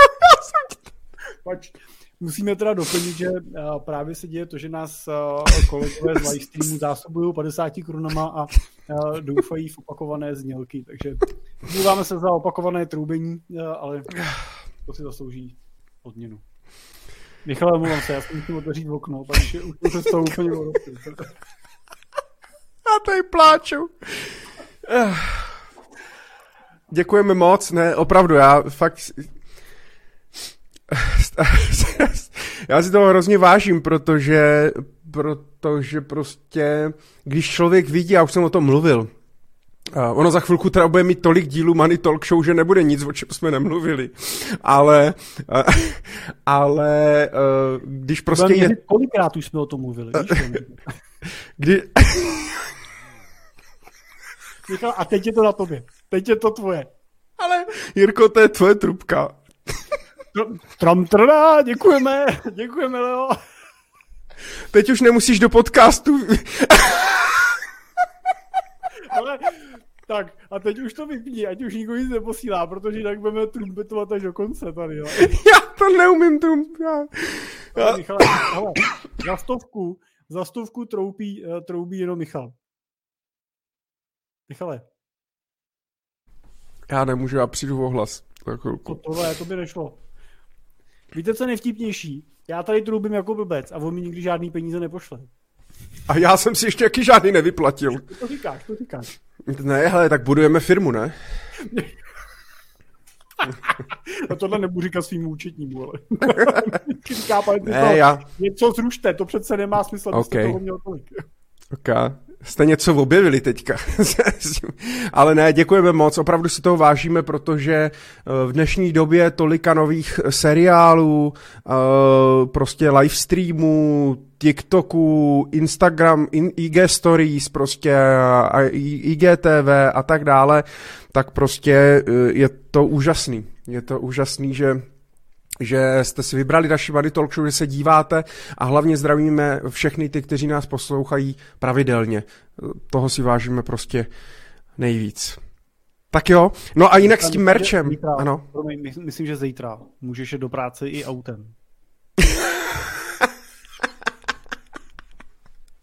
jinak, e, e, jinak Eh, s tím merčem ale jsem to myslel vážně. Pokud opravdu třeba znáte někoho nebo nás poslouchá nějaký grafik nebo umělec nebo někdo, kdo by to byl eh, ochotný nakreslit a tak dále. Hele, já jsem, já jsem jako pro, nevím, kdo byste koupil, tak bych, bychom udělali limitovanou edici pro našich 20 nejlojalnějších posluchačů. Ale, ale já jsem pro, budu se cítit jako hvězda. A zároveň, zároveň můžeme říct, že pokud by uh, nás poslouchal ne třeba grafický umělec, ale hudební umělec a chtěl nám třeba tu znělku nějakou uh, složit, tak i za to budeme rádi a samozřejmě, uh, samozřejmě rádi využijeme. A když nám uděláte kompletní grafiku a banner třeba a nějaký logo a webové stránky a tak dále. Přesně. Už po, pomaličku na to sbíráme, takže uh, děkujeme, děkujeme moc. Nic, pojďme od toho, pojďme od srandy. Pojďme se věnovat vážným tématům. Uh, já jsem chtěl jenom, uh, mám tady, oh, Jirko, máš tam ještě něco? Já teďka mám nějaký aktuality za měsíc březen ještě. mám tady něco, no, ale doufám, že si říkal, mám jít od srandy, tady, ale no, to není úplně sranda, ale chtěl jsem to trošku odlehčit a říct jenom, aby jsme nebyli úplně zděšený z věcí, co se dějou, s pocitem toho, že to se ještě nikdy nestalo a je to tady všechno jako úplně nově. Jo. Tohle není většinou pravda. A já jenom uh, jsem teď uh, uh, o víkendu byl u mýho uh, dědy, který slavil uh, narozeniny. A tak jsme spolu vařili, pomáhal jsem mu vařit v oběd a tak jsme se tam bavili v té kuchynce a, a, a jsem přijel novým autem, říkal, jo, tak jsme se bavili o autech a tak. A říká, říká, dědu, jak to bylo za vás? A on říkal, no hele, my jsme na auta museli složit takzvanou vinkulaci, dneska mi známe z hypoték, tak oni skládali na auta, já jsem říkal, vinkulaci, co, jak to jako fungovalo? On říkal, no já jsem musel do banky složit 20 tisíc, to jsem vinkuloval, takže mi to tam jako zablokovali a já jsem pak starý potvrzením z banky s tou blokací, s tou vinkulací, šel teda do toho, uh, do toho, do té mototechny uh, a šel jsem si objednat auto. A, a já jsem říkal, kdy to dostal? A on říkal, no, jak kdy? Někdy to bylo půl roku, někdy jsem čekal rok, někdy dva, někdy tři. Tak už mě to teda nebavilo a zjistil jsem, že teda v Čechách tohle auto není, na Slovensku je a tak. A, a, a vyprávěl mi i historku a říkal, hele, já jsem si, a teda na sdílem jsem si tady našel fotku toho auta, a jestli to ještě umím. Tak hlavně, že se dočkal ale někdy, ne? Dočkal se nebo... ještě se... Pak říkal, že si je vozil, že si je vozil ze Slovenska. A pak mu třeba, pak mu třeba, že ho došli třeba tři na jednou, že jo? Vlastně zapomněl, že objednal, čekal. Přesně. Tak a jestli bude, doufám, že mi to podaří teda, že bude vidět. Proč mi to Michal nezdílí? Ne, nemám tušení, Jirko. Jsem si tady chtěl nazdílet. No, musíš dát jako share screen. No, to tady píše, no. že to, mi to tam nejde. Když, da, když dáš Command S, tak se ti objeví screenovací okno. Tak počkej, já to najdu tady. Každopádně uh, říkal, že uh, si koupil auto a uh, jezdil s tím autem, uh, jezdil s tím autem tři roky a po těch třech letech, já už jsem ho tady, už jsem ho tady našel, tak já to nazdílím přímo v tom chromu. tak. Zkus to. Bylo to tak, auto? vážení posluchači podcastu, teď si dejte chvilku pauzu. Koupil si Trabanta, vyprávil mi, jak si vybral toho uh, Trabanta v kombíku, jak na ty se čekalo, jak ty, jsem říkal, že ty limuzíny ty docela byly, ale ty kombíky ty teda nebyly. A, a když uh, se teda dočkal, tak, tak ho dostal. A pak mě pobavil, říkal, já jsem jednoho toho Trabanta, tak jednoho toho Trabanta jsem dost odjezdil. Tak a co to jako znamená? No my jsme byli v Chorvatsku, jeli jsme do takového hrozného kopce, teď ten motor dostal záhul a nahoře strašná cesta, drncelo to tam prostě, všude to do toho mlátilo, tam nebylo žádný oplastování, nic. A pak jsem ho teda po těch dvou letech nebo třech letech prodal a říkal, no prodal jsem ho o 2000 levnější, než jsem ho koupil. A, tak já jsem říkal, a to je jako málo, nebo no to je málo, ten Trabant to stálo desítky tisíc, že dva, dva tisíce bylo málo. A jenom jsem to chtěl dát na tom ten příklad, že mám pocit, že tahle doba, že, že ji tady jako zase máme, jo? že zase prostě teda ty auta nejsou, zase v podstatě eh, dva roky je ty auto prodáte skoro dráž než, eh, než auto nový, už tam není, že tam není, eh, není jako rozdíl a a možná, když auto dneska jetý koupíte a počkáte dva měsíce, jako prodáte dráž, protože prostě už zase není, tak uh, tohle už tady bylo. To prostě není nic jako zásadně novýho. Lidi tu tak dobu... To jsme, to, to jsme se teda ale těch 30 let snažili úplně zbytečně. Hmm, tak tak zase prostě ber, že to, proč to tak je, protože prostě jsou peníze, bohatneme, jo, peníze se hodně natisklo, no tak někde to, někde to musí udělat, že jo. E, jako, on se ten trh zase trochu pročistí, jako každá, každá případná krize prostě je k něčemu dobrá, jo, ale Uh, je, jenom jsem na tom chtěl říct, že prostě už tady podobná situace byla, už jsme ji zažili, přežili jsme ji, tenkrát jsme se tím jako bavili, jo, vlastně byl borec, kdo sehnal auto, jo, děla mi vyprávěl, jak s Tchánem pro něj teda jeli, protože zjistili, že na Slovensku v Bratislavě překvapivě ty Trabanty moc nechtějí, takže se tam dá ten Trabant koupit rychleji, takže prostě jeli nočním vlakem, jak mi líče, jak jeli nočním vlakem, jak se zamkli v tom kupé, že jo, spali, spali na těch sedačkách, jo, dojeli na to Slovensko, teď si tam to auto koupil a teď s ním jel zpátky a můj děda je takový jako pečlivý na ty auta, říká, tak se s tím muset ale jet pomalu, protože to má nový motor, že jo, a tak dále, že jo. A, a vlastně má zážitek, který po, já nevím kolika, 40 letech vypráví prostě vnoučatům vlastně. No ale víš, co je vtipný? Že já mám pocit, že všechny tady ty historky jsou vtipný, až když se vypráví těch 40 let zpátky. Že v té chvíli, v té dob, v době to zás tak vtipný být nemuselo, no. Jo, jo. Ale tak jenom, a t- jenom jedna věc, uh, ano, máš, máš, máš pravdu a tady bych možná jenom mě napadá, ale uh, naopak bych řekl, neusněme na Vavřínech, aby to nebylo dlouhodobě vlastně. Aby se ta doba, kterou prostě žili naši rodiče a prarodiče, nevrátila na delší dobu. Aby jsme nepřišli o, o, o ty svobody a o to, o co jsme tady prostě ne, posledních 30 let, co jsme tady budovali, tak aby prostě se to nevrátilo zase zpátky. Ale nerad bych se dostal do Černé kroniky. Jirko, děkujeme, děkujeme moc. Nemá děda Trabanta? Dneska, dneska jako Trabant zrovna to je, to je jako auto, který má obrovskou hodnotu. Už ne, už ne. Ale jak říkáš, jako nebuďme pesimisti. A mám krásnou knížku, teď jsem si objednal uh, z Amazonu uh, čtečky uh, o štěstí a, a přesně vlastně jako zjistíš, že ty věci čteš, tak prostě zjistíš, že jako to jenom 10% našeho štěstí tvoří ty vnější okolnosti. A, a velkou část teda štěstí tvoří, jako pocitu štěstí tvoří nějaký náš vnitřní pocit, prostě jako výchova a geny a tak dál. Ale a, a, tu hlavní část toho štěstí našeho osobního tvoří vlastně ty, ty, ty vnitřní postoje, vlastně, který si vytváříme k těm okolnostem a k těm situacím, které kolem nás jsou. A já mám pocit, že jako národ, jako Češi jako národ, jsme si vždycky dokázali ze všeho udělat prostě prdel, udělat si hmm. z toho srandu. A omluvám se teda všem, kdo nás poslouchá v autě cestou do školy a teď jsem to děti naučil prostý slovo, tak fuj. No, tak, Ale... no a prdel, tak, tak umíme si z toho udělat prdelku. Prdelku si z toho umíme udělat, tak. Jo, víš, jako, že se umíme z těch věcí udělat srandu a je dobrý si uvědomit, že prostě tohle bychom si měli udržet, tohle v tom životě si prostě, tohle v tom životě mít ten humor, prostě nás jako provede let s jakou situací a a ne, jako netrapme se, netrapme se věcma, který nemůžeme změnit a nemůžeme ovlivnit. Samozřejmě jako podpořme pošleme jako peníze, nebuďme lhostejný, prostě když se bavíme o Ukrajině a tak dál. Eh, konec konců ta inflace, kterou tady máme aktuálně a která ještě tady bude s náma nějakou chvíli, je, je jako náš boj za tu svobodu. A, a buďme rádi, že ten boj v tomhle okamžiku vedeme finančně, no. No. Že, že to vedeme přes nějaký jako utažení si opasků, než aby jsme to vedli prostě s klackem nebo s flintou v ruce, tak jak prostě se to týká zrovna prostě, že Ukrajinců, jo. Takže Hele, to, to, tohle je pořád jako lepší, lepší varianta a buďme jako rádi za ní, jo, když to jako přeženu. Kr- krásně to ukazuje, když nejde o život, tak jde o hovno. Přesně. Tak omluváme se všem, kdo to oh, poslouchá s těma dětma. Tak. tak, jde, tak, tak jde o bobek. tak, malej říká bobeček furt na všechno, tak.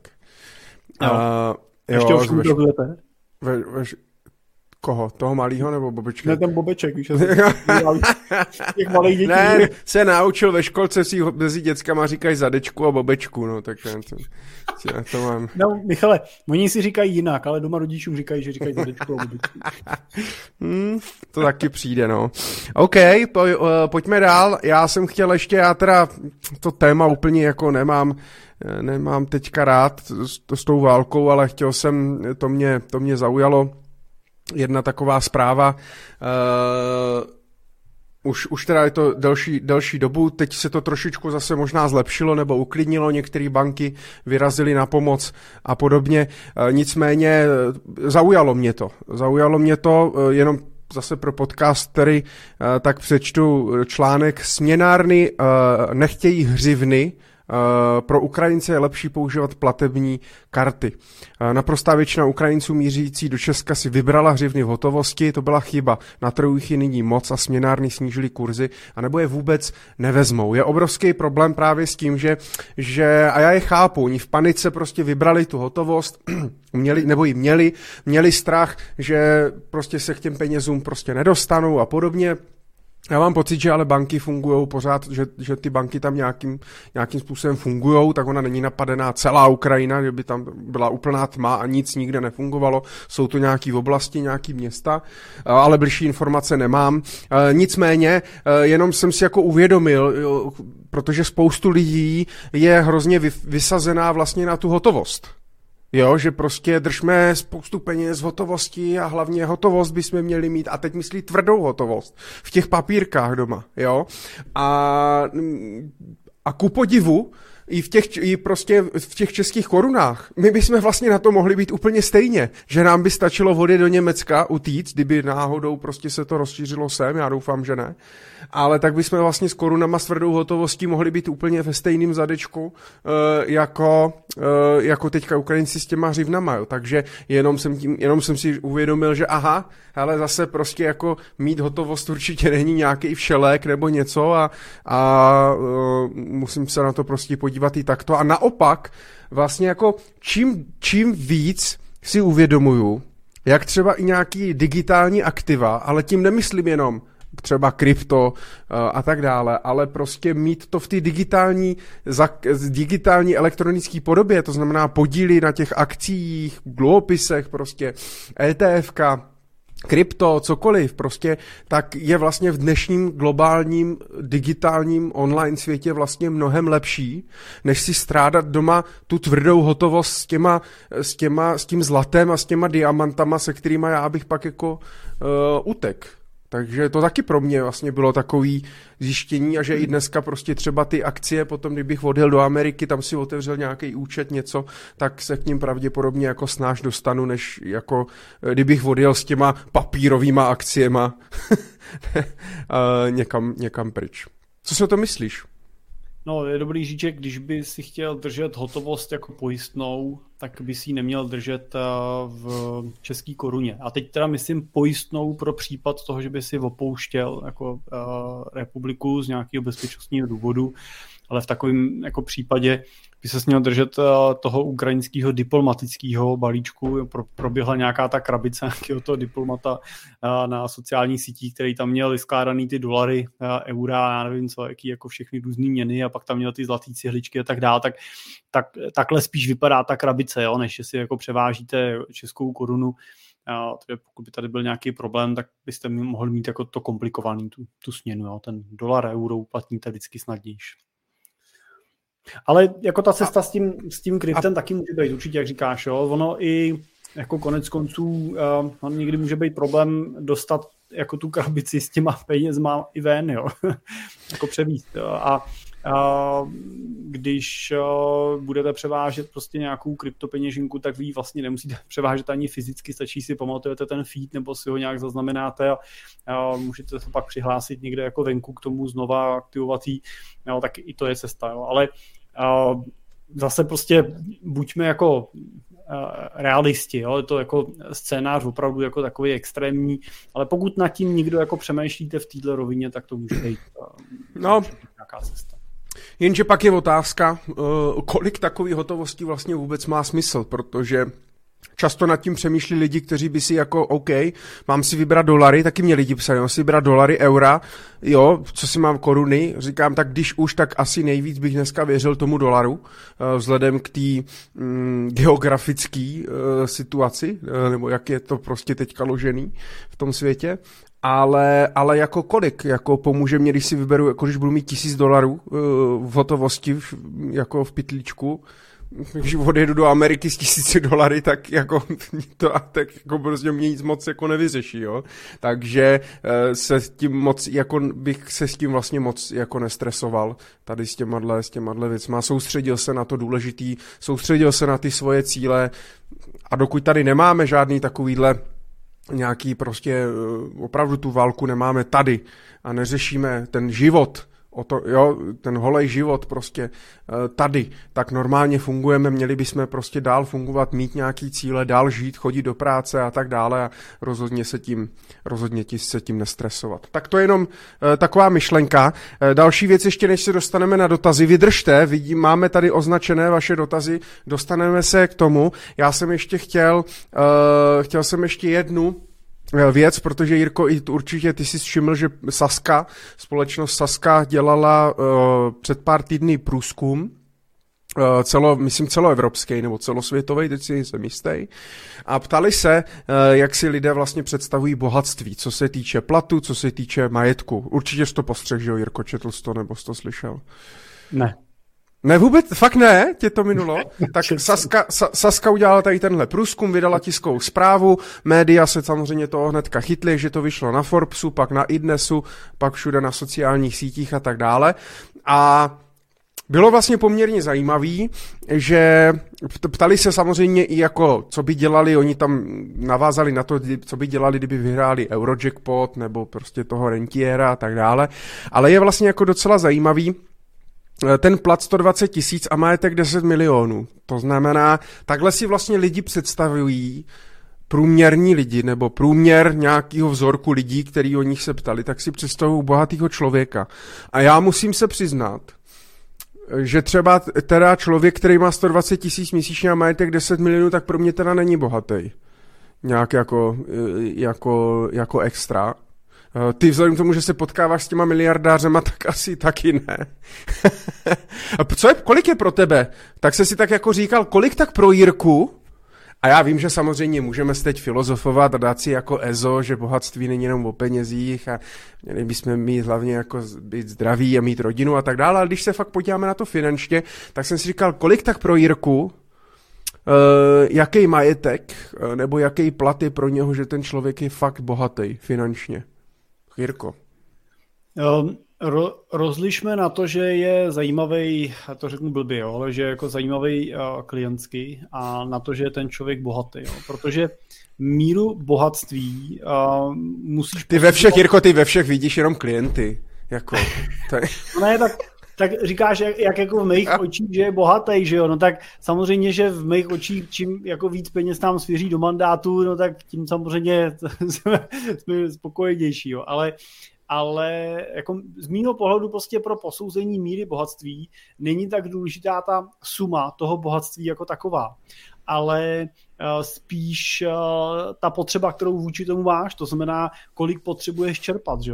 jo? Když ti je uh, 70, 7, když ti je 70 let a máš na účtu 10 milionů korun a pro tvůj běžný provoz životní potřebuješ si doplnit k penězům, co máš prostě třeba ze starobního důchodu, tak si potřebuješ doplnit máš, já nevím, jo, s manželkou dohromady 30 tisíc prostě od státu, no tak si chceš doplnit dalších třeba 30 tisíc měsíčně, no tak jako je ti 70, no tak těch 10 milionů ti prostě bez problémů vystačí a nemusíš se vůbec jako stresovat s tím, jak to budeš investovat, co s tím dělat, můžeš to odkrajovat klidně, máš si s rezervou prostě na celý zbytek života a seš, a seš, seš nejbohatší člověk na světě, protože a když by si měl ne 10, ale měl si 50, a přitom ti stačilo 30 tisíc měsíčně, tak ti ty peníze přináší, tak to, to, co máš na 10 milionů, už jsou jenom problémy.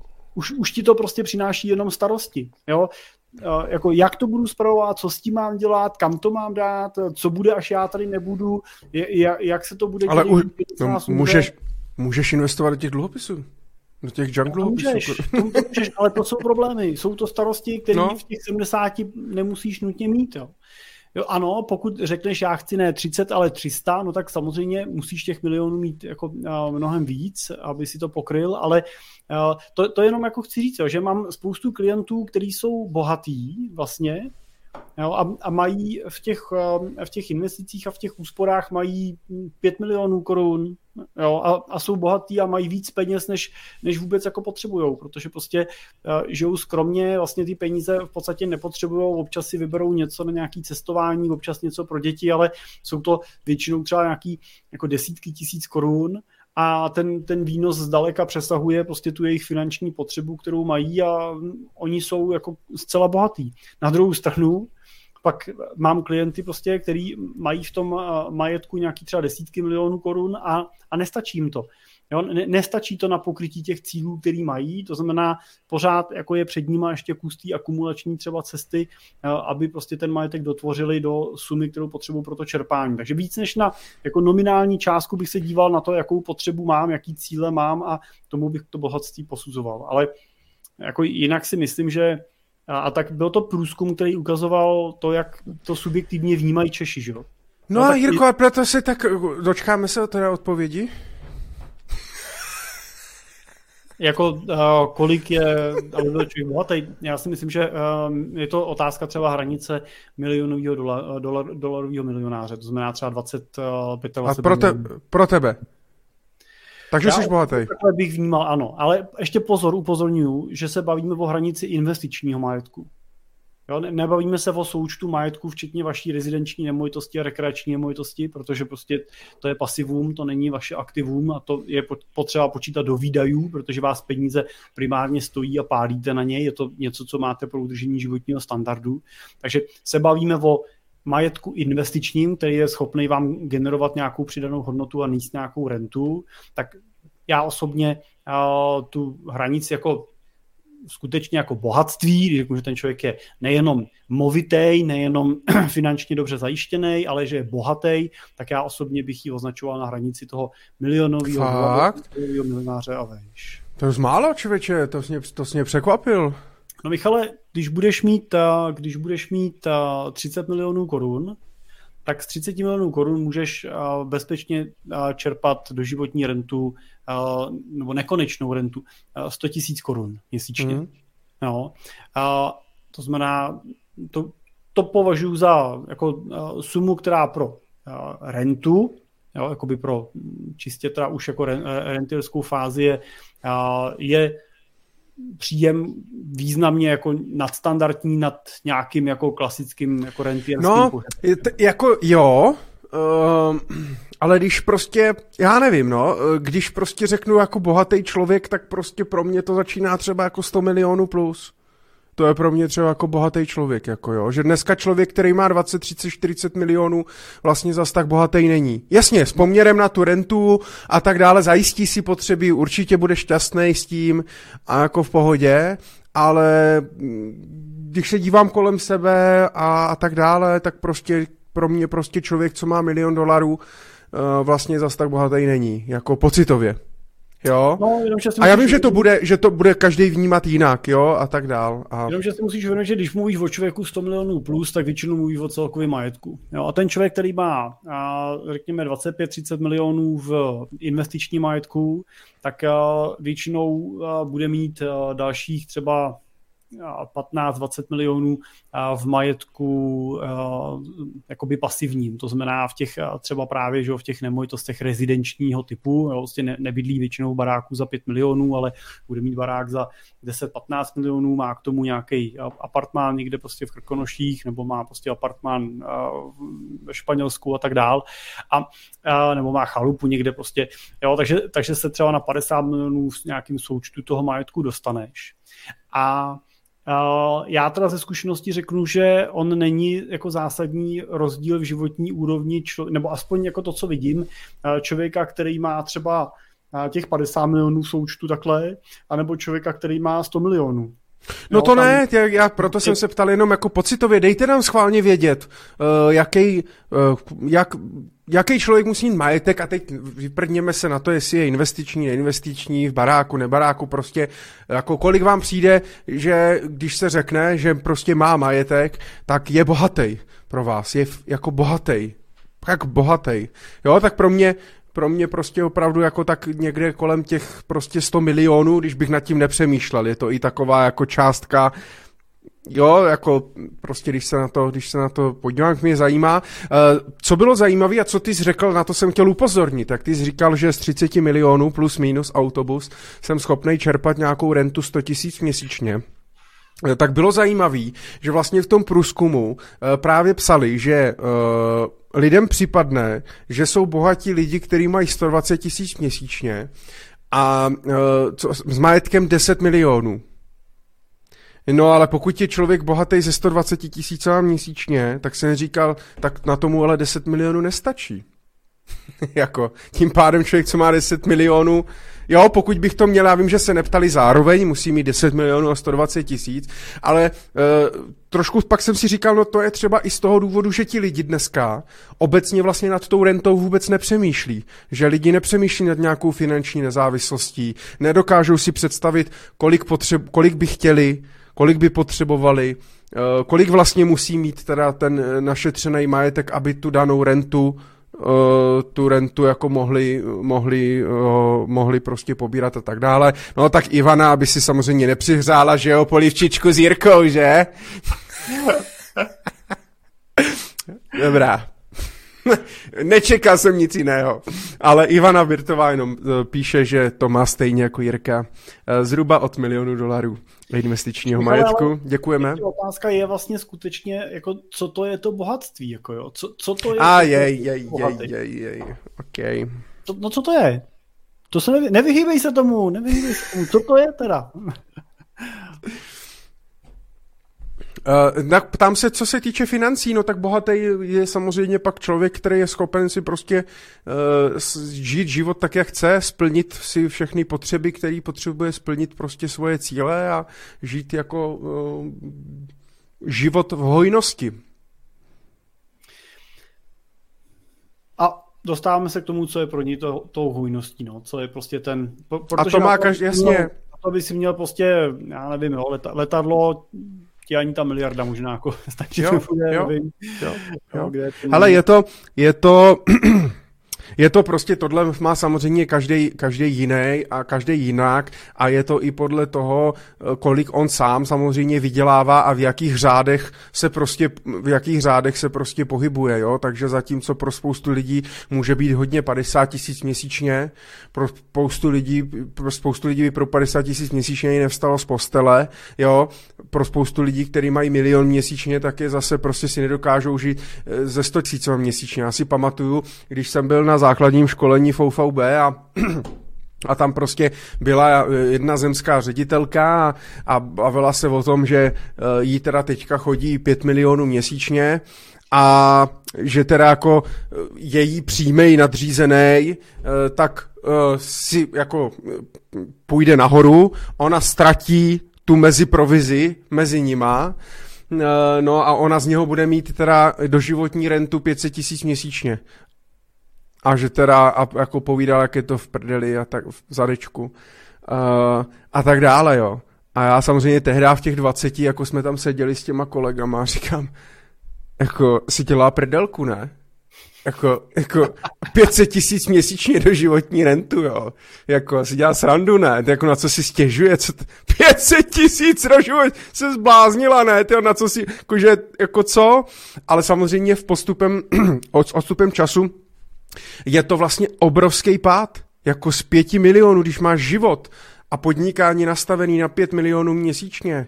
A samozřejmě to byl třeba obrat, jo, to nebudeme brát, že to prostě to má v čistým, jenom na útratu, na kabelky a tak dále, ale spadne na 500 tisíc měsíčně, jak říkal, to je, kdyby člověk, co dělával 100 tisíc, spadne na e, eh, 8 tisíc prostě, nebo na nějaký životní minimum, nebo prostě něco. Jasně, pro ní to samozřejmě neznamená pád jako na sociální podporu, zatímco když spadnu eh, ze 100 na 10, tak, eh, tak prostě spadnu na tu hranici té chudoby a tak dále. Ale takže je to strašně, strašně subjektivní, jako jo, tady, eh, tady toto. Ale zajímavý je, mně se líbilo Ivo Toman, a samozřejmě bude se k tomu muset přičíst inflace, protože už to říkal před nějakou dobu, ale v té knížce o štěstí, to teda nebyla ta, co skupoval, ale když eh, psal, myslím si, teď nevím, jestli kdy on to psal, v jakým, v jakým roce, nevíš? Nebo znáš tu knížku o štěstí? Ivo Tomán, já se schválně podívám. No, to 2014 dokonce, je, Šišmarek, to už je 8 let, co to psal, a, tak říkal, že vlastně štěstí roste přímo úměrně s příjmem, ale jenom do 100 tisíc měsíčně. A pak už je to jedno. Jestli mám 200 nebo 400, je už jako v úvozovkách jedno, protože prostě uh, jde o to hlavně, aby si člověk zajistil prostě základní potřeby jako bydlení, uh, jídlo, vzdělání uh, a nějaký prostě základní věci a tak dále, aby nemusel přemýšlet nad tím, jestli prostě si dá celý rohlík nebo půl rohlíku a kde zaplatí na nájem a pak už je to v uvozovkách jako uh, v uvozovkách Odvíš. jedno. No. Takže jsme se nakonec shodli. Jo? Mě jen zajímalo trošku bulváru, ne? Jako myšek.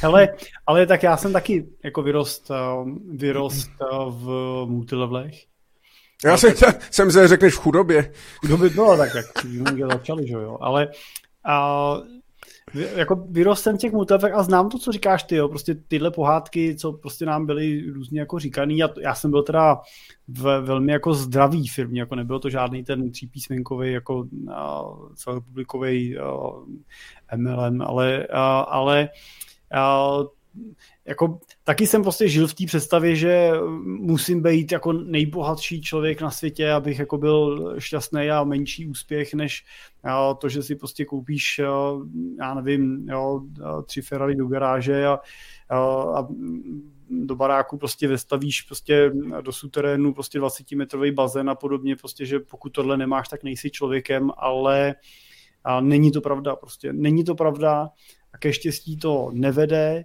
a ten, to množství toho majetku, prostě, kterým se obklopíme, tak nás naopak činí méně svobodnejma a, a a mimochodem zajímavá, jako zajímavá, zajímavá statistika ve Spojených státech dělali průzkum mezi takovými těma ultra high net worth, uh, net worth má těma, co mají třeba 10 milionů dolarů ročně příjem a pak těch, eh, co mají ten klasický příjem v těch eh, nižších eh, statisících nebo desítkách tisíc.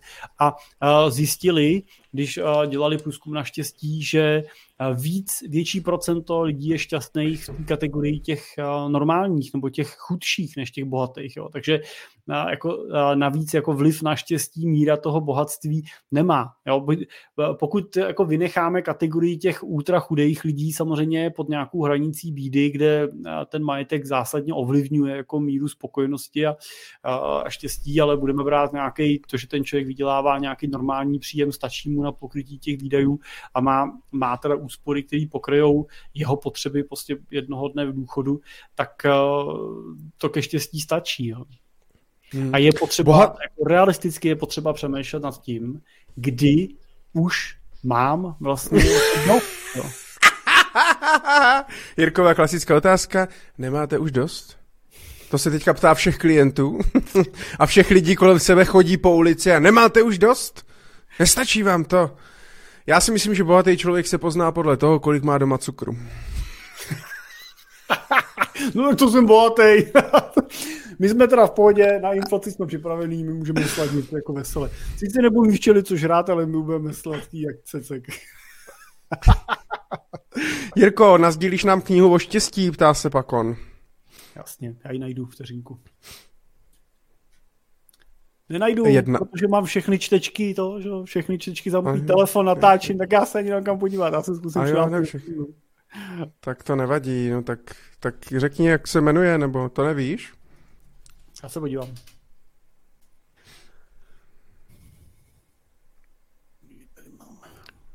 Tak, tak počkej, to jsem, nejsem připravený.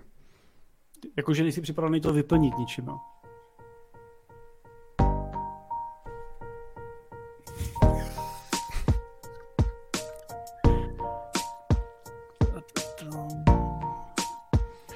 Jirka právě hledá knihu o štěstí.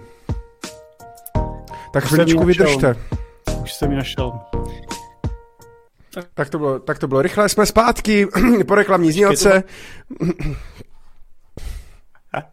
Teď ses nám sekl pro jistotu. Ne, já tě vidím, slyším. No? Tak? A mě tady Michale se se mnou normálně nebaví toto. Dneska sdílení. Nebaví to sdílení normálně. To Google Chrome nechce, aby si sdílel s námi. Ale opravdu normálně to nechce. Tak co, děcka, jak se bavíte dneska? Dejte nám vědět do komentářů. Děkujeme za to, že nás sledujete. Já už zase začínám být opitý z té citronové vody, co tady Mně se, Jirko, hrozně líbí, jak se, jako, se soustředíš u toho. A jak jsi spocenej. Jo, to já mám vždycky tyhle ty, ty, tyhle ty, abych rychle něco našel, tak to já miluju. Jsem to našel, ty jo. Hej, tady jich je, ale takových knížek o štěstí, co si můžete přečíst, to je neuvěřitelný teda. Hej, potřebuju tu Sonyu, ty, co to napsala.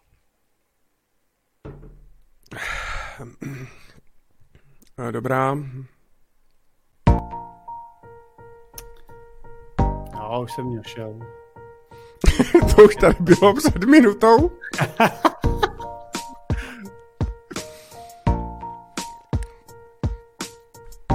Tohle. A dále čekáme, ano, Už vidíš? Vidíš ji? Jo, je to ona. vidím tu knihu, kterou Jirka našel. Tak, můžu doporučit. The How of Happiness, a new approach to getting to life you want. Hmm? Zajímavý. Sonia. Ljubomorsky.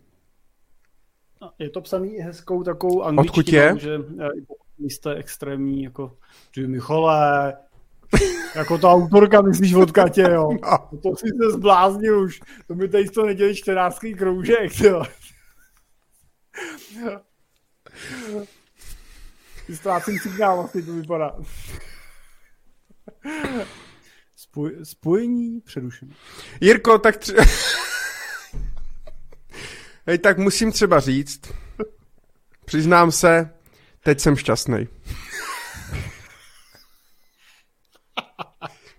Když tady, můžu být, když tady můžu být s tebou a samozřejmě s vámi, kteří nás posloucháte live. Eh, 13. epizodu naší Money Talk Show. Tak, jdeme na dotazy. Děkujeme na to, děkuji za to. Jak počkej, na tu budeme děkovat eh, až v případě, že dojde k tomu- k té invazi. Jo? Zatím na tu neděkuji. Ho, Honza Míka před dvoumi hodinami se ptal, eh, chtěl, chtěl jsem se zeptat, jestli honorovaní poradci pracují i v pojišťovnictví. Potřeboval bych projít smlouvu pro pojištění rodiny a obávám se, že klasický poradce mi jen předělá smlouvu a schrábne provizi. To Jirko, by se ve financích nikdy nestalo. o tom jsme neslyšeli vůbec. Co to je? Co to je za lidi? A tak Michale, proč to dáváš na mě a to seš tam experty? Já na pojišťovnictví? No, no, na plánování ne, rodinných, rodinných financí, tak to přece musíš mít maličku, ne? A to se poradce přes štěstí, tak Tak tomu ale ti pojištění úplně nepomůže.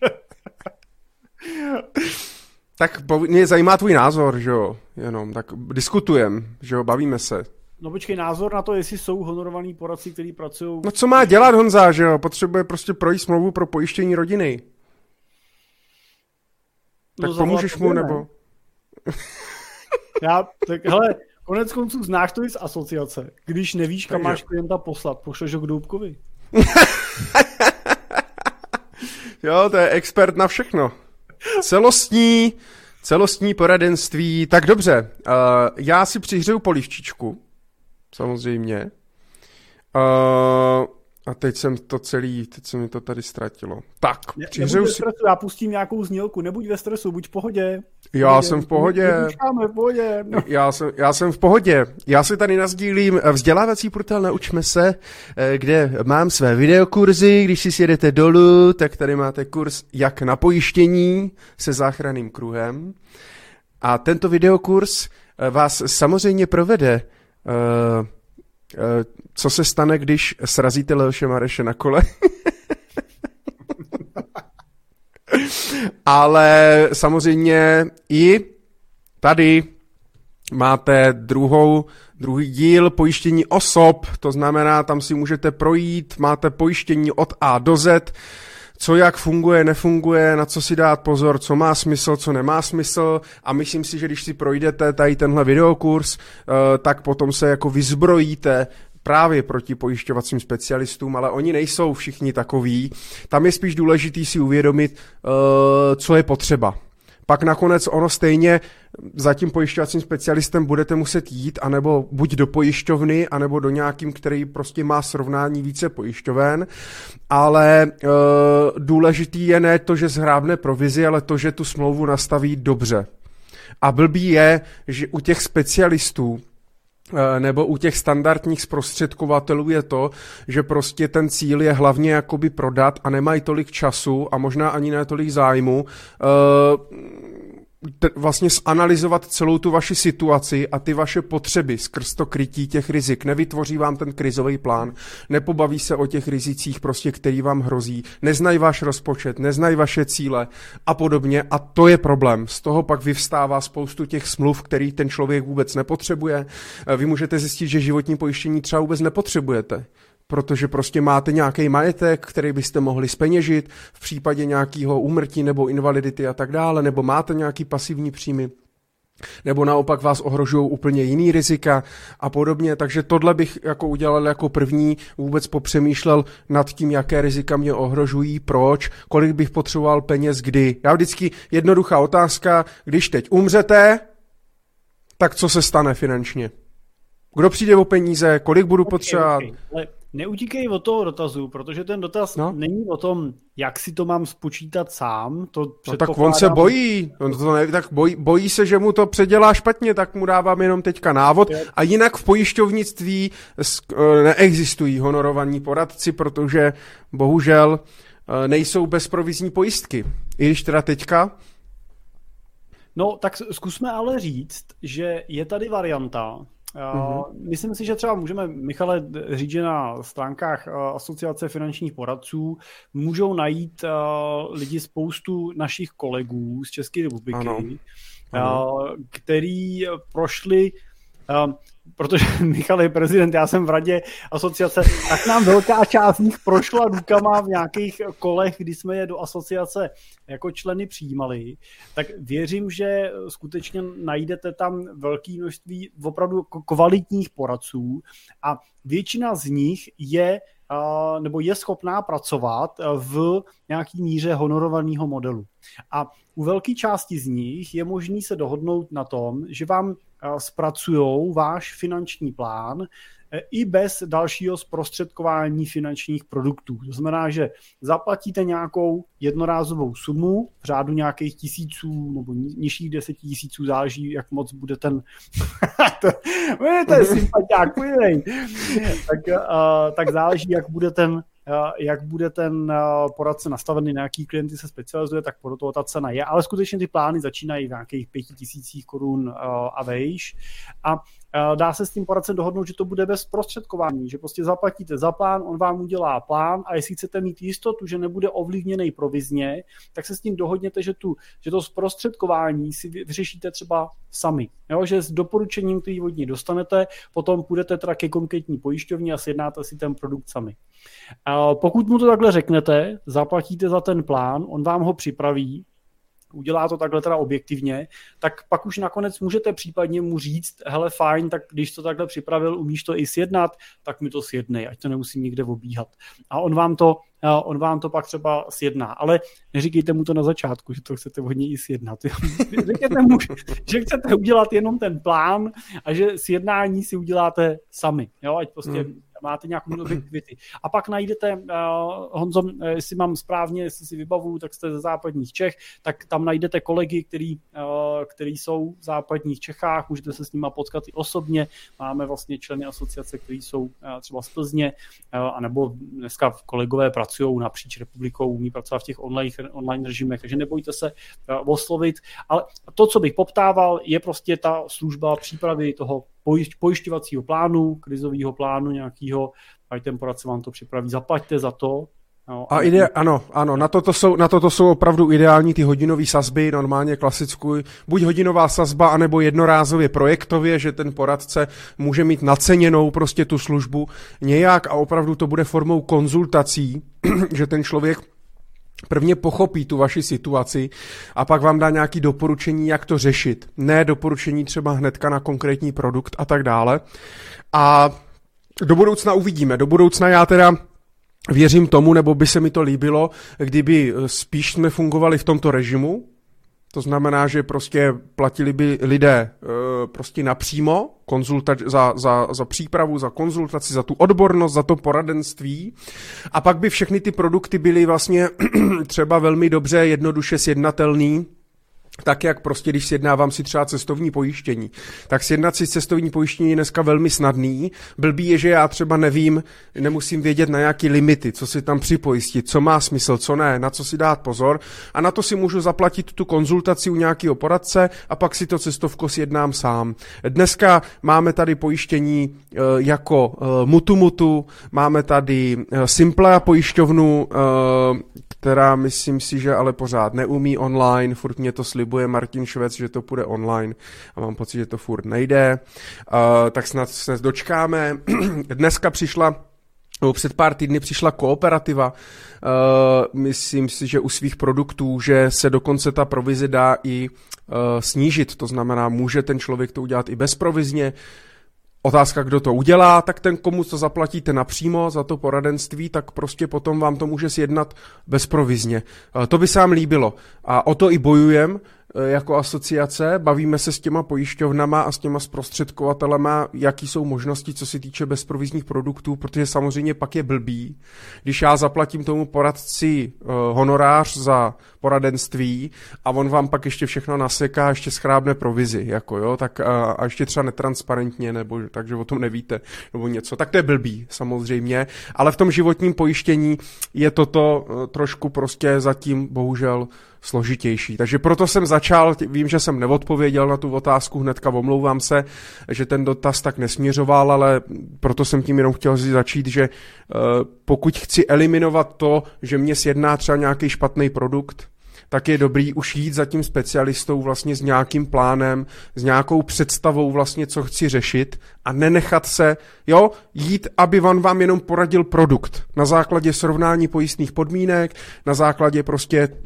výkonu té pojistky, poměru cena, výkon a tak dále, co už vy nejste schopni ale jste schopni si připravit ten svůj pojistný plán. Mimochodem dělám to i tak já, že lidi mě zaplatí konzultačně právě za přípravu toho krizového plánu nebo za nějaký audit a já je pak posílám za specialistou, eh, který to pak srovná na základě těch technických údajů, ale samozřejmě eh, nemá už tam prostor vám tu pojistku dělat dražší, nebo tam připojistit něco, co nepotřebujete, aby on to měl dražší, měl vyšší pojistný a vyšší provizi uh, a tak dále.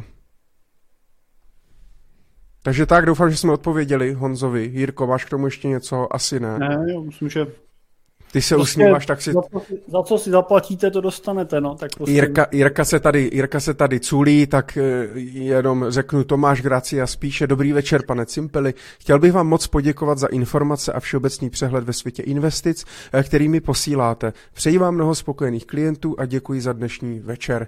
I my děkujeme. Nebo já děkuji za Jirku, já děkuji za Jirku, samozřejmě za Jirku. Já děkuji za mě, tak ty... Protože mě, mě nikdo samozřejmě nepoděkoval, že jo, ale... ale Michale, všimnul jsi si, že mě třeba posluchači děkují a tobě posílají peníze.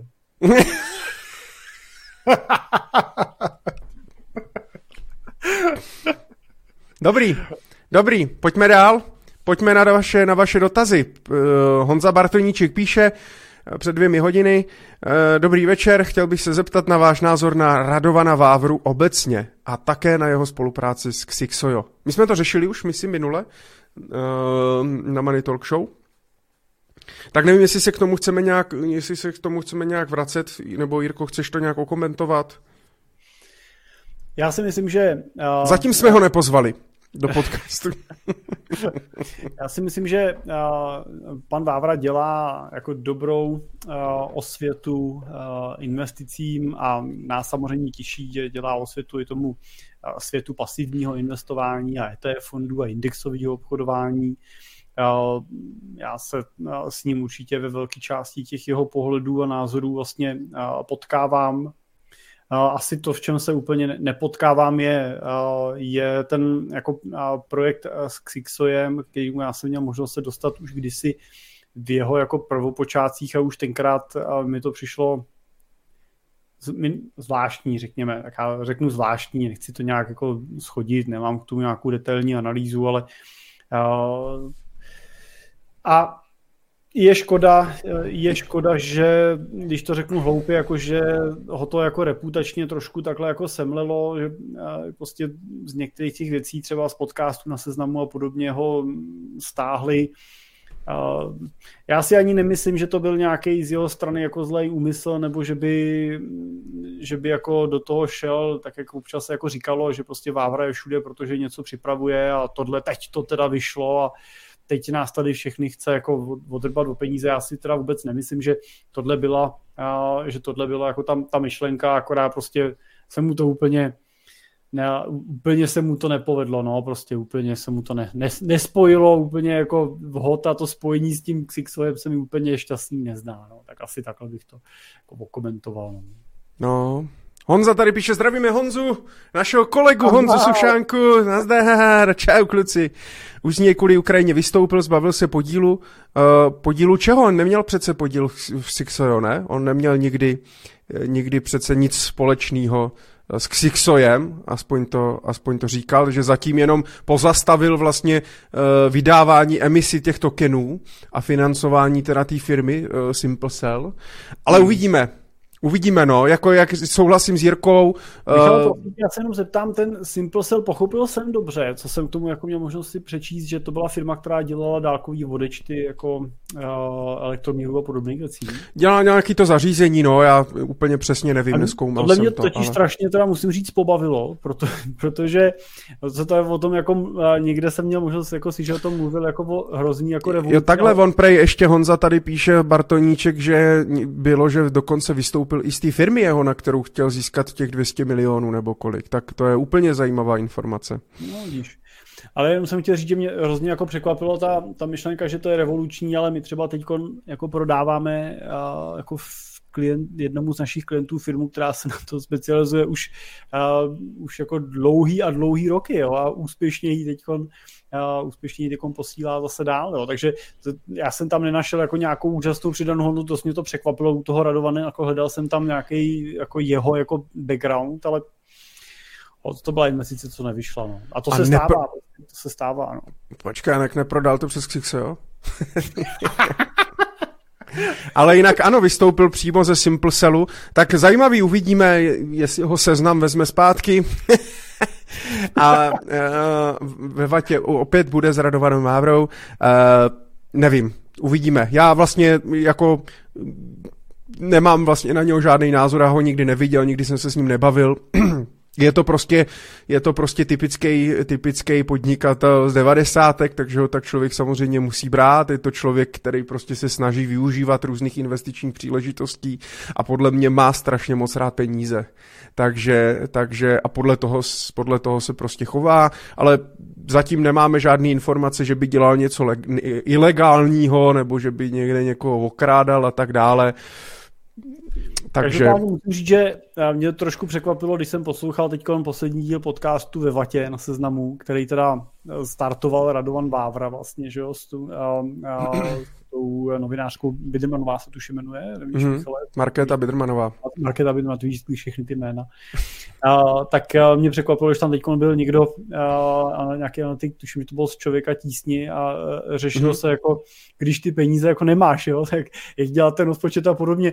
Jenom jsem si říkal, že mi to úplně nekorespondovalo s tím, s tím názvem teda ve Vatě, že ten Vávra mi tam možná seděl líp, ač to byl teda zajímavý díl podcastu, jo, to ho nechci jako schodit ten podcast. No, pro mě, pro mě jako člověka, jako experta na rodinný rozpočet moc ne, teda.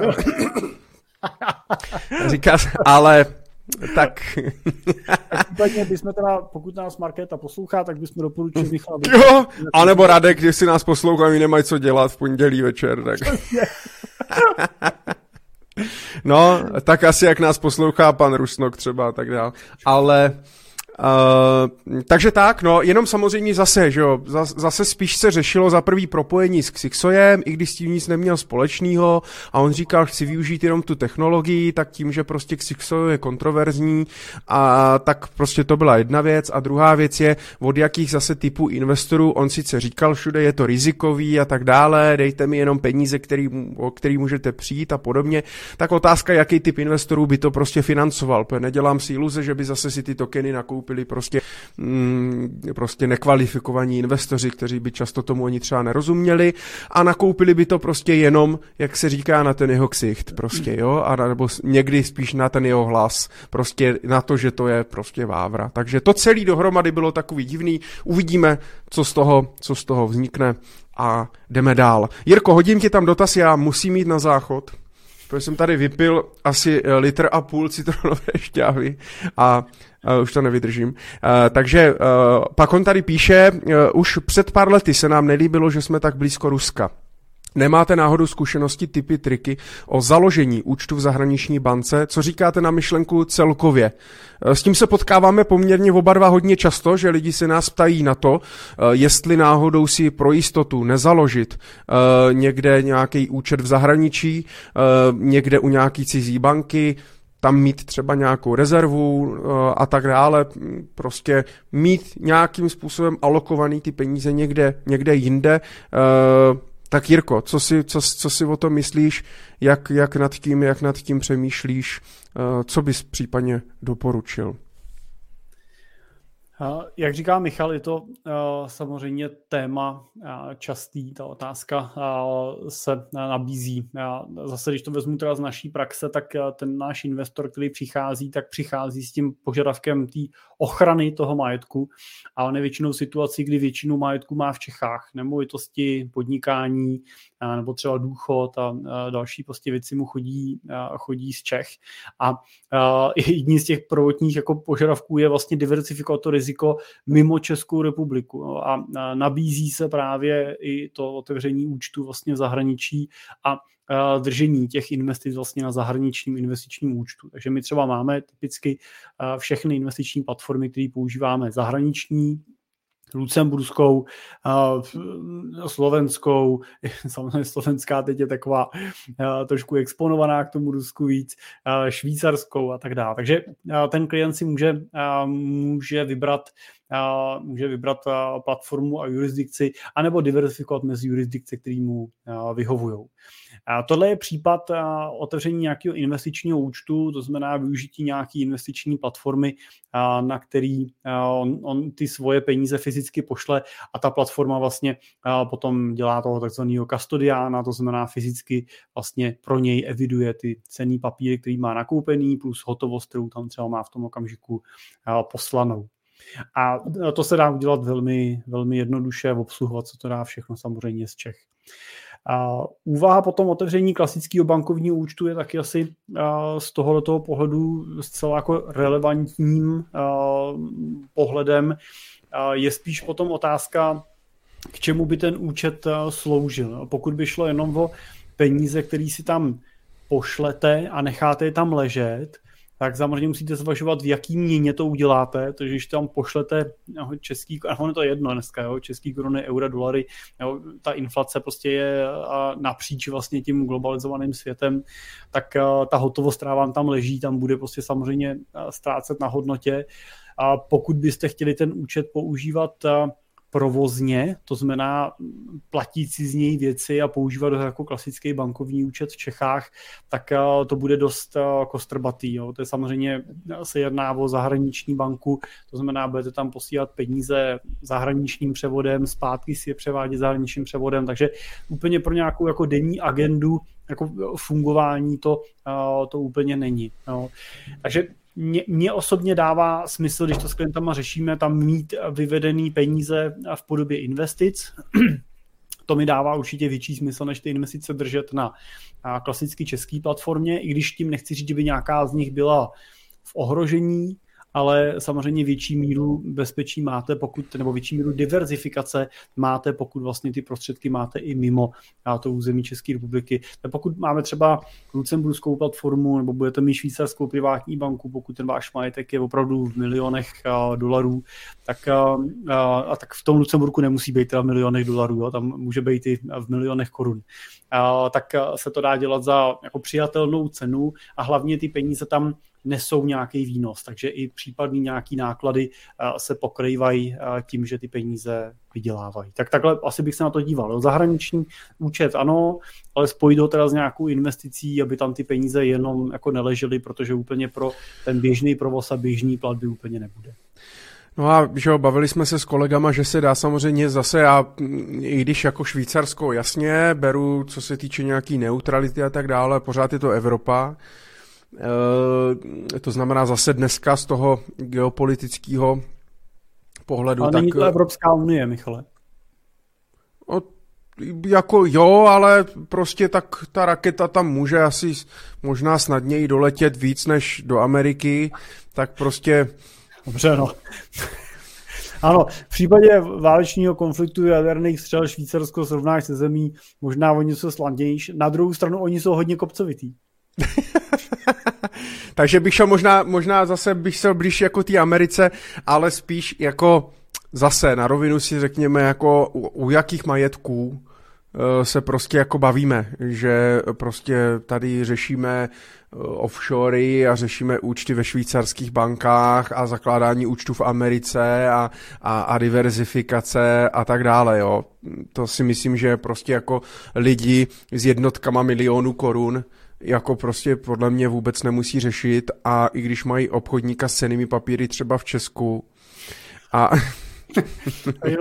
máme komentář, že Amerika je od Ruska 10 kilometrů, tak...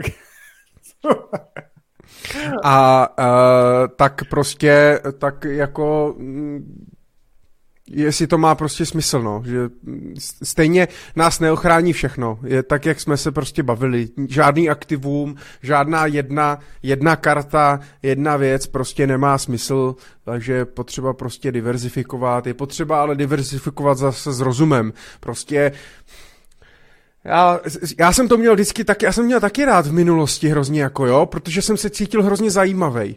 A měli bychom diversifikovat do švýcarských franků a měli bychom mít něco v japonském jenu a v britské libře a v americkém dolaru a něco v euru a něco v korunách, měli bychom investovat po celém světě, měli bychom mít zlato, měli bychom mít stříbro, platinu, barel ropy, akcie, dluhopisy, hotovost, prostě nemovitosti, pozemky, továrny, elektrárny a tak dále. Ale když mám dva miliony třeba korun, jako, nevím, no. Prostě no. pak jsem jako vystřízlivěl a říkám, prostě to můžou lidi řešit, kteří mají, dejme tomu teda od toho třeba milionu dolarů víc, nebo 50 milionů, 100 milionů, miliardu, řeší opravdu pak i jako ty peníze, že to nespotřebují ani další tři generace a potřebují to ochránit prostě na další a další generace, přemýšlí na stovky let, tak pak možná zase můžu řešit třeba jiný, jiný rizika, a tak dále. Takže já si myslím, že to úplně jako to, co teď zmiňuješ, úplně jako přesahuje ty, to, to téma jako na, našeho podcastu, jo, proto, nebo na, na, našeho, jakoby na, naší show, protože tam už jsme skutečně jako v, v rovině, bych řekl, jako víc ještě právní, když řešíme tyhle ty věci, tak jako my k tomu děláme ten jako big picture, ten obrázek, nějak to rozkreslíme, ale pak stejně musí prostě za tebou přijít ten zkušený právník, který teda to, to, to rozepíše, že rozvede, dotáhne.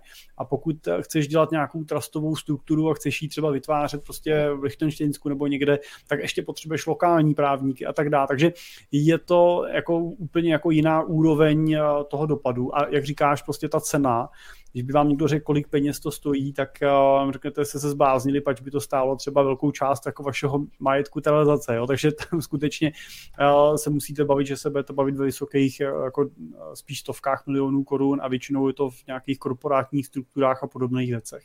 Ale pokud jste normální lidi, to znamená váš majetek se počítá na miliony nebo desítky milionů korun, tak uh, tam si myslím, že ta cesta může být ta, ta kterou uh, zmiňuji. Můžete dostat majetek do zahraničí právě přes nějakou zahraniční platformu, kam prostě pošlete svoje peníze, nakoupíte za to nějaký cený papíry nebo nějaký investice, můžou být klidně konzervativní a tím pádem chráníte nějakým způsobem ty peníze vůči inflaci, můžete tam mít těch peněz mnoho, jo, ne, ne, nemusí to být jenom, že tam dáte jenom nějakou jako krizovou rezervu, ale můžete tam vyvízt veškeré svoje třeba kapitálové investice a, a určitě tím diverzifikujete rizika, určitě tím snižujete ty lokální rizika.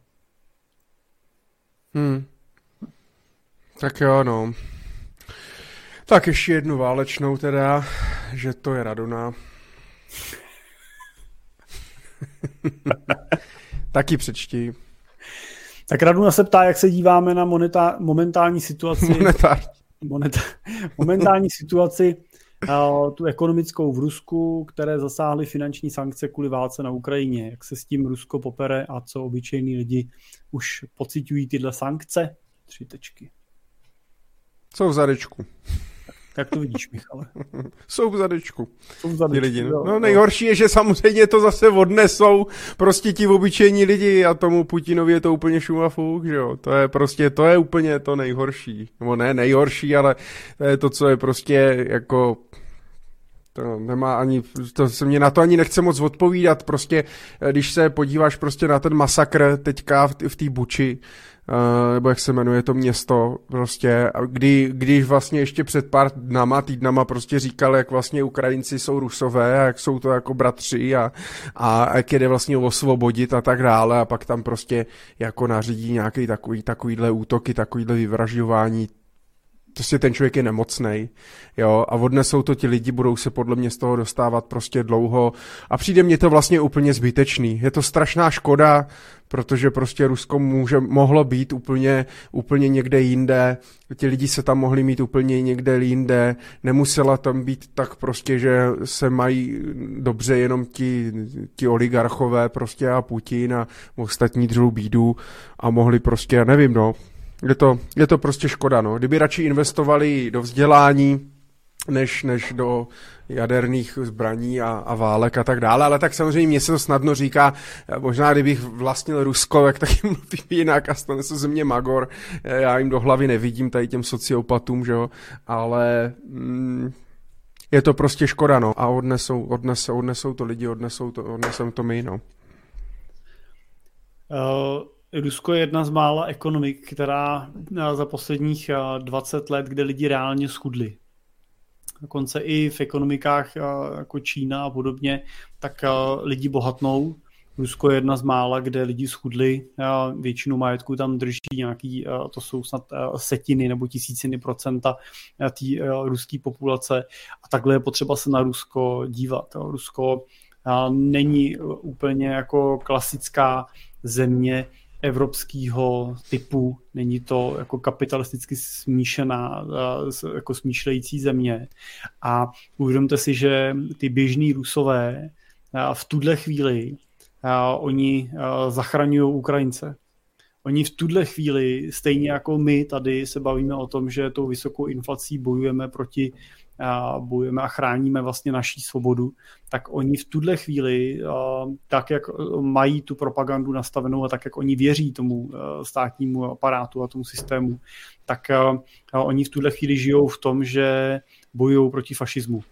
Oni chrání v tuhle chvíli svět proti další nějaký fašistický navládě, nadvládě.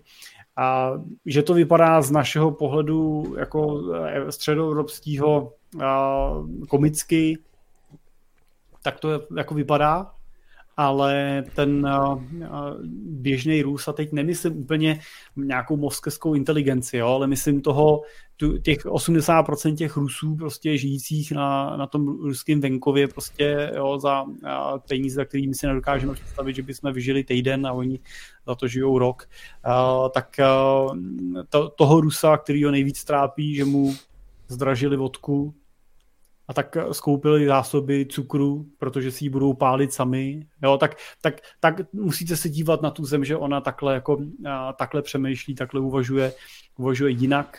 Jo, a oni se s tím jako poperou prostě, no, oni holci jako utáhnou opasky, jo, nemají moc jinou šanci, jo, nikdo moc jako protikopat nebude, nedá se moc jako čekat, že se zvedne nějaká vlna odporu, která bude jako tlačit tu vládní agenturu, garnituru někam, jako to, to, to, to, jako, to už by muselo být opravdu. Takže v tohle to já úplně jako nevěřím, no, ale samozřejmě ty sankce jsou jako nutný, musí, musí být, musí to dostat jako pocítit a ta válka skutečně se vede v tom okamžiku nejenom na Ukrajině, ale vede se i u všech těch domácností, ať už ruských nebo evropských, prostě, který tou inflací za to platí. A dost. Dost války. a dost diskuze o válce. Honzo, uh, Honzo, ano, Honzo Írko. Honza Míka píše, platforma Portu se chystá zpřístupnit investování do kryptoměn, o tom jsem neslyšel i Michal Doubek něco neví. Mělo by to být prostřednictvím tzv. ETP. Můžete prosím v krátkosti představit, co to je ETP. Tak pokud vím, tak ETF, ETP je jenom jako nadřazený pojem jako Exchange Traded product, Products, pod který spadá již známý ETF nebo ETN nebo ETC, to znamená prostě jsou to burzovně obchodované produkty. Uh, neslyšel jsem o tom, že by Portu uh, teda mělo zařadit nějaký, nějaký ETF na, na, na Bitcoin anebo na krypto. Jirko, ty jsi o tom, ty jsi o tom slyšel?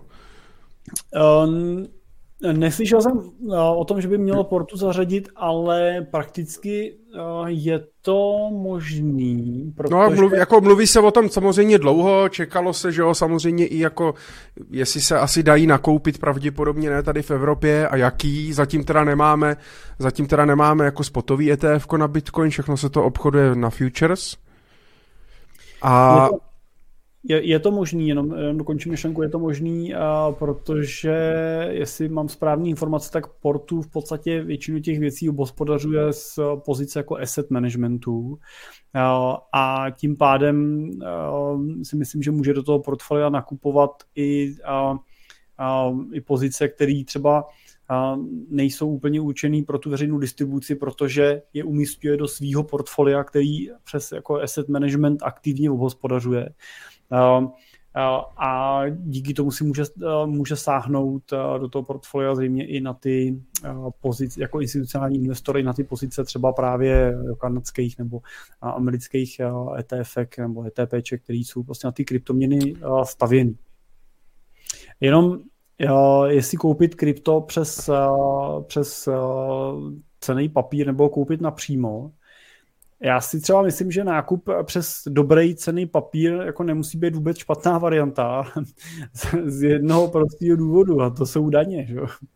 No, protože mám spoustu klientů, kteří koupili před pár lety Bitcoin jako takovou zajímavost do portfolia, dali do něj milion, milion a půl a dneska z toho milionu a půl mají těch milionů 10, 12, 13, 15, když pak nikdy v čase dokoupili. A ono je to docela nepříjemný jako z pohledu úvahy nad daněma, že? protože když prostě to krypto pak klasicky prodáte, tak vlastně z toho zisku zaplatíte, zaplatíte tu 15% daň, když to pokud ho koupíte přes cený papír a splníte daňový test, to znamená přesáhne to držení toho ceného papíru tři roky, tak vlastně můžete tu investici podržet i bez té daňové povinnosti. Jo. Takže z tohoto pohledu to může být zajímavý, ale samozřejmě je potřeba být opatrný a vědět, co kupuju, aby to nebylo napákovaný, jo, aby tam, jako co tam je za mix těch měn, jak je to zpravovaný a tak dále. Jo. Pokud prostě dneska nejsou úplně, myslím, zatím evropský ETF na to, většina z nich jsou ty americký nebo kanadský, tak zase jaká je tam legislativa, jak se budete domáhat peněz, kdyby se něco stalo a tak dále. Takže tohle je určitě dobrý zvážit, ale jako v principu věci to není úplně špatná úvaha. Jo, už jsem to jenom našel tady v portu Rychlovce, na portu v blogu, tak o tom mluvili v, mluvili v podcastu nebo na videu, tak to jsem ani nepostřehl. Uh, teď to asi bude pravděpodobně i jako samostatná, samostatná služba, nevím, jestli to pak budou dávat i jako do portfolií, uh, čistě, čistě jako na portu. Proč ne? Člověk si musí vždycky jenom jako vždycky jako uvědomit, uh, proč to chce kupovat, co to má vlastně v tom portfoliu jako dělat, jakou to má mít prostě jako úlohu. A pokud vám to zapadá do té strategie, tak proč ne? Jirkovi budete používat ETF na Bitcoin, pokud budete moct? No, Co říká Dan Majstrovič, investiční analytik společnosti Simpel a partneři?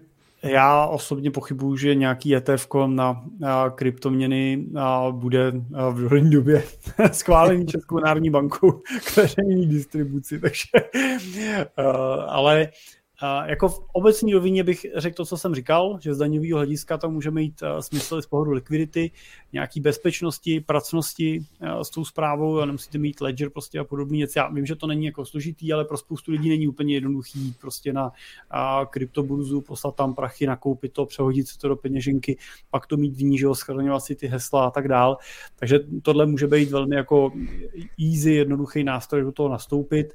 A, a jako a, asi to může být, proč ne, když prostě to bude nějaký fajnšmerker, který prostě tam chce tuhle pozici mít.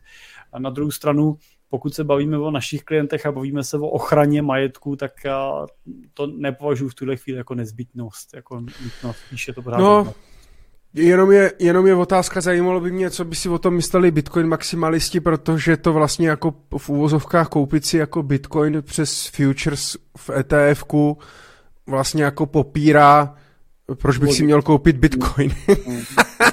jo, takže, takže opravdu je potřeba si říct, co mě to v tom portfoliu musí, jako může dělat, jakou to má korelaci prostě s ostatníma aktivama, uh, jaký procentuální zastoupení a taky. Jako nebráním se tomu, ale musí to dávat hlavu a patu a musí mít prostě nějakou strategii. Pokud nemám, tak bych se tomu prostě vyhnul, no. A Michale, tohle si myslím, že je třeba podobný pohled jako na zlato. Jo, ano. Prostě zlato si můžeš koupit fyzicky a má to nějakou pojistnou funkci, že mám nějaký kov doma nebo někde ve schránce a stejně tak si ho můžu koupit přes cený papíry, což je mnohem pohodlnější, praktičtější a levnější, ale samozřejmě nemá to ten efekt toho... Eh, má to jinou funkci úplně. Má.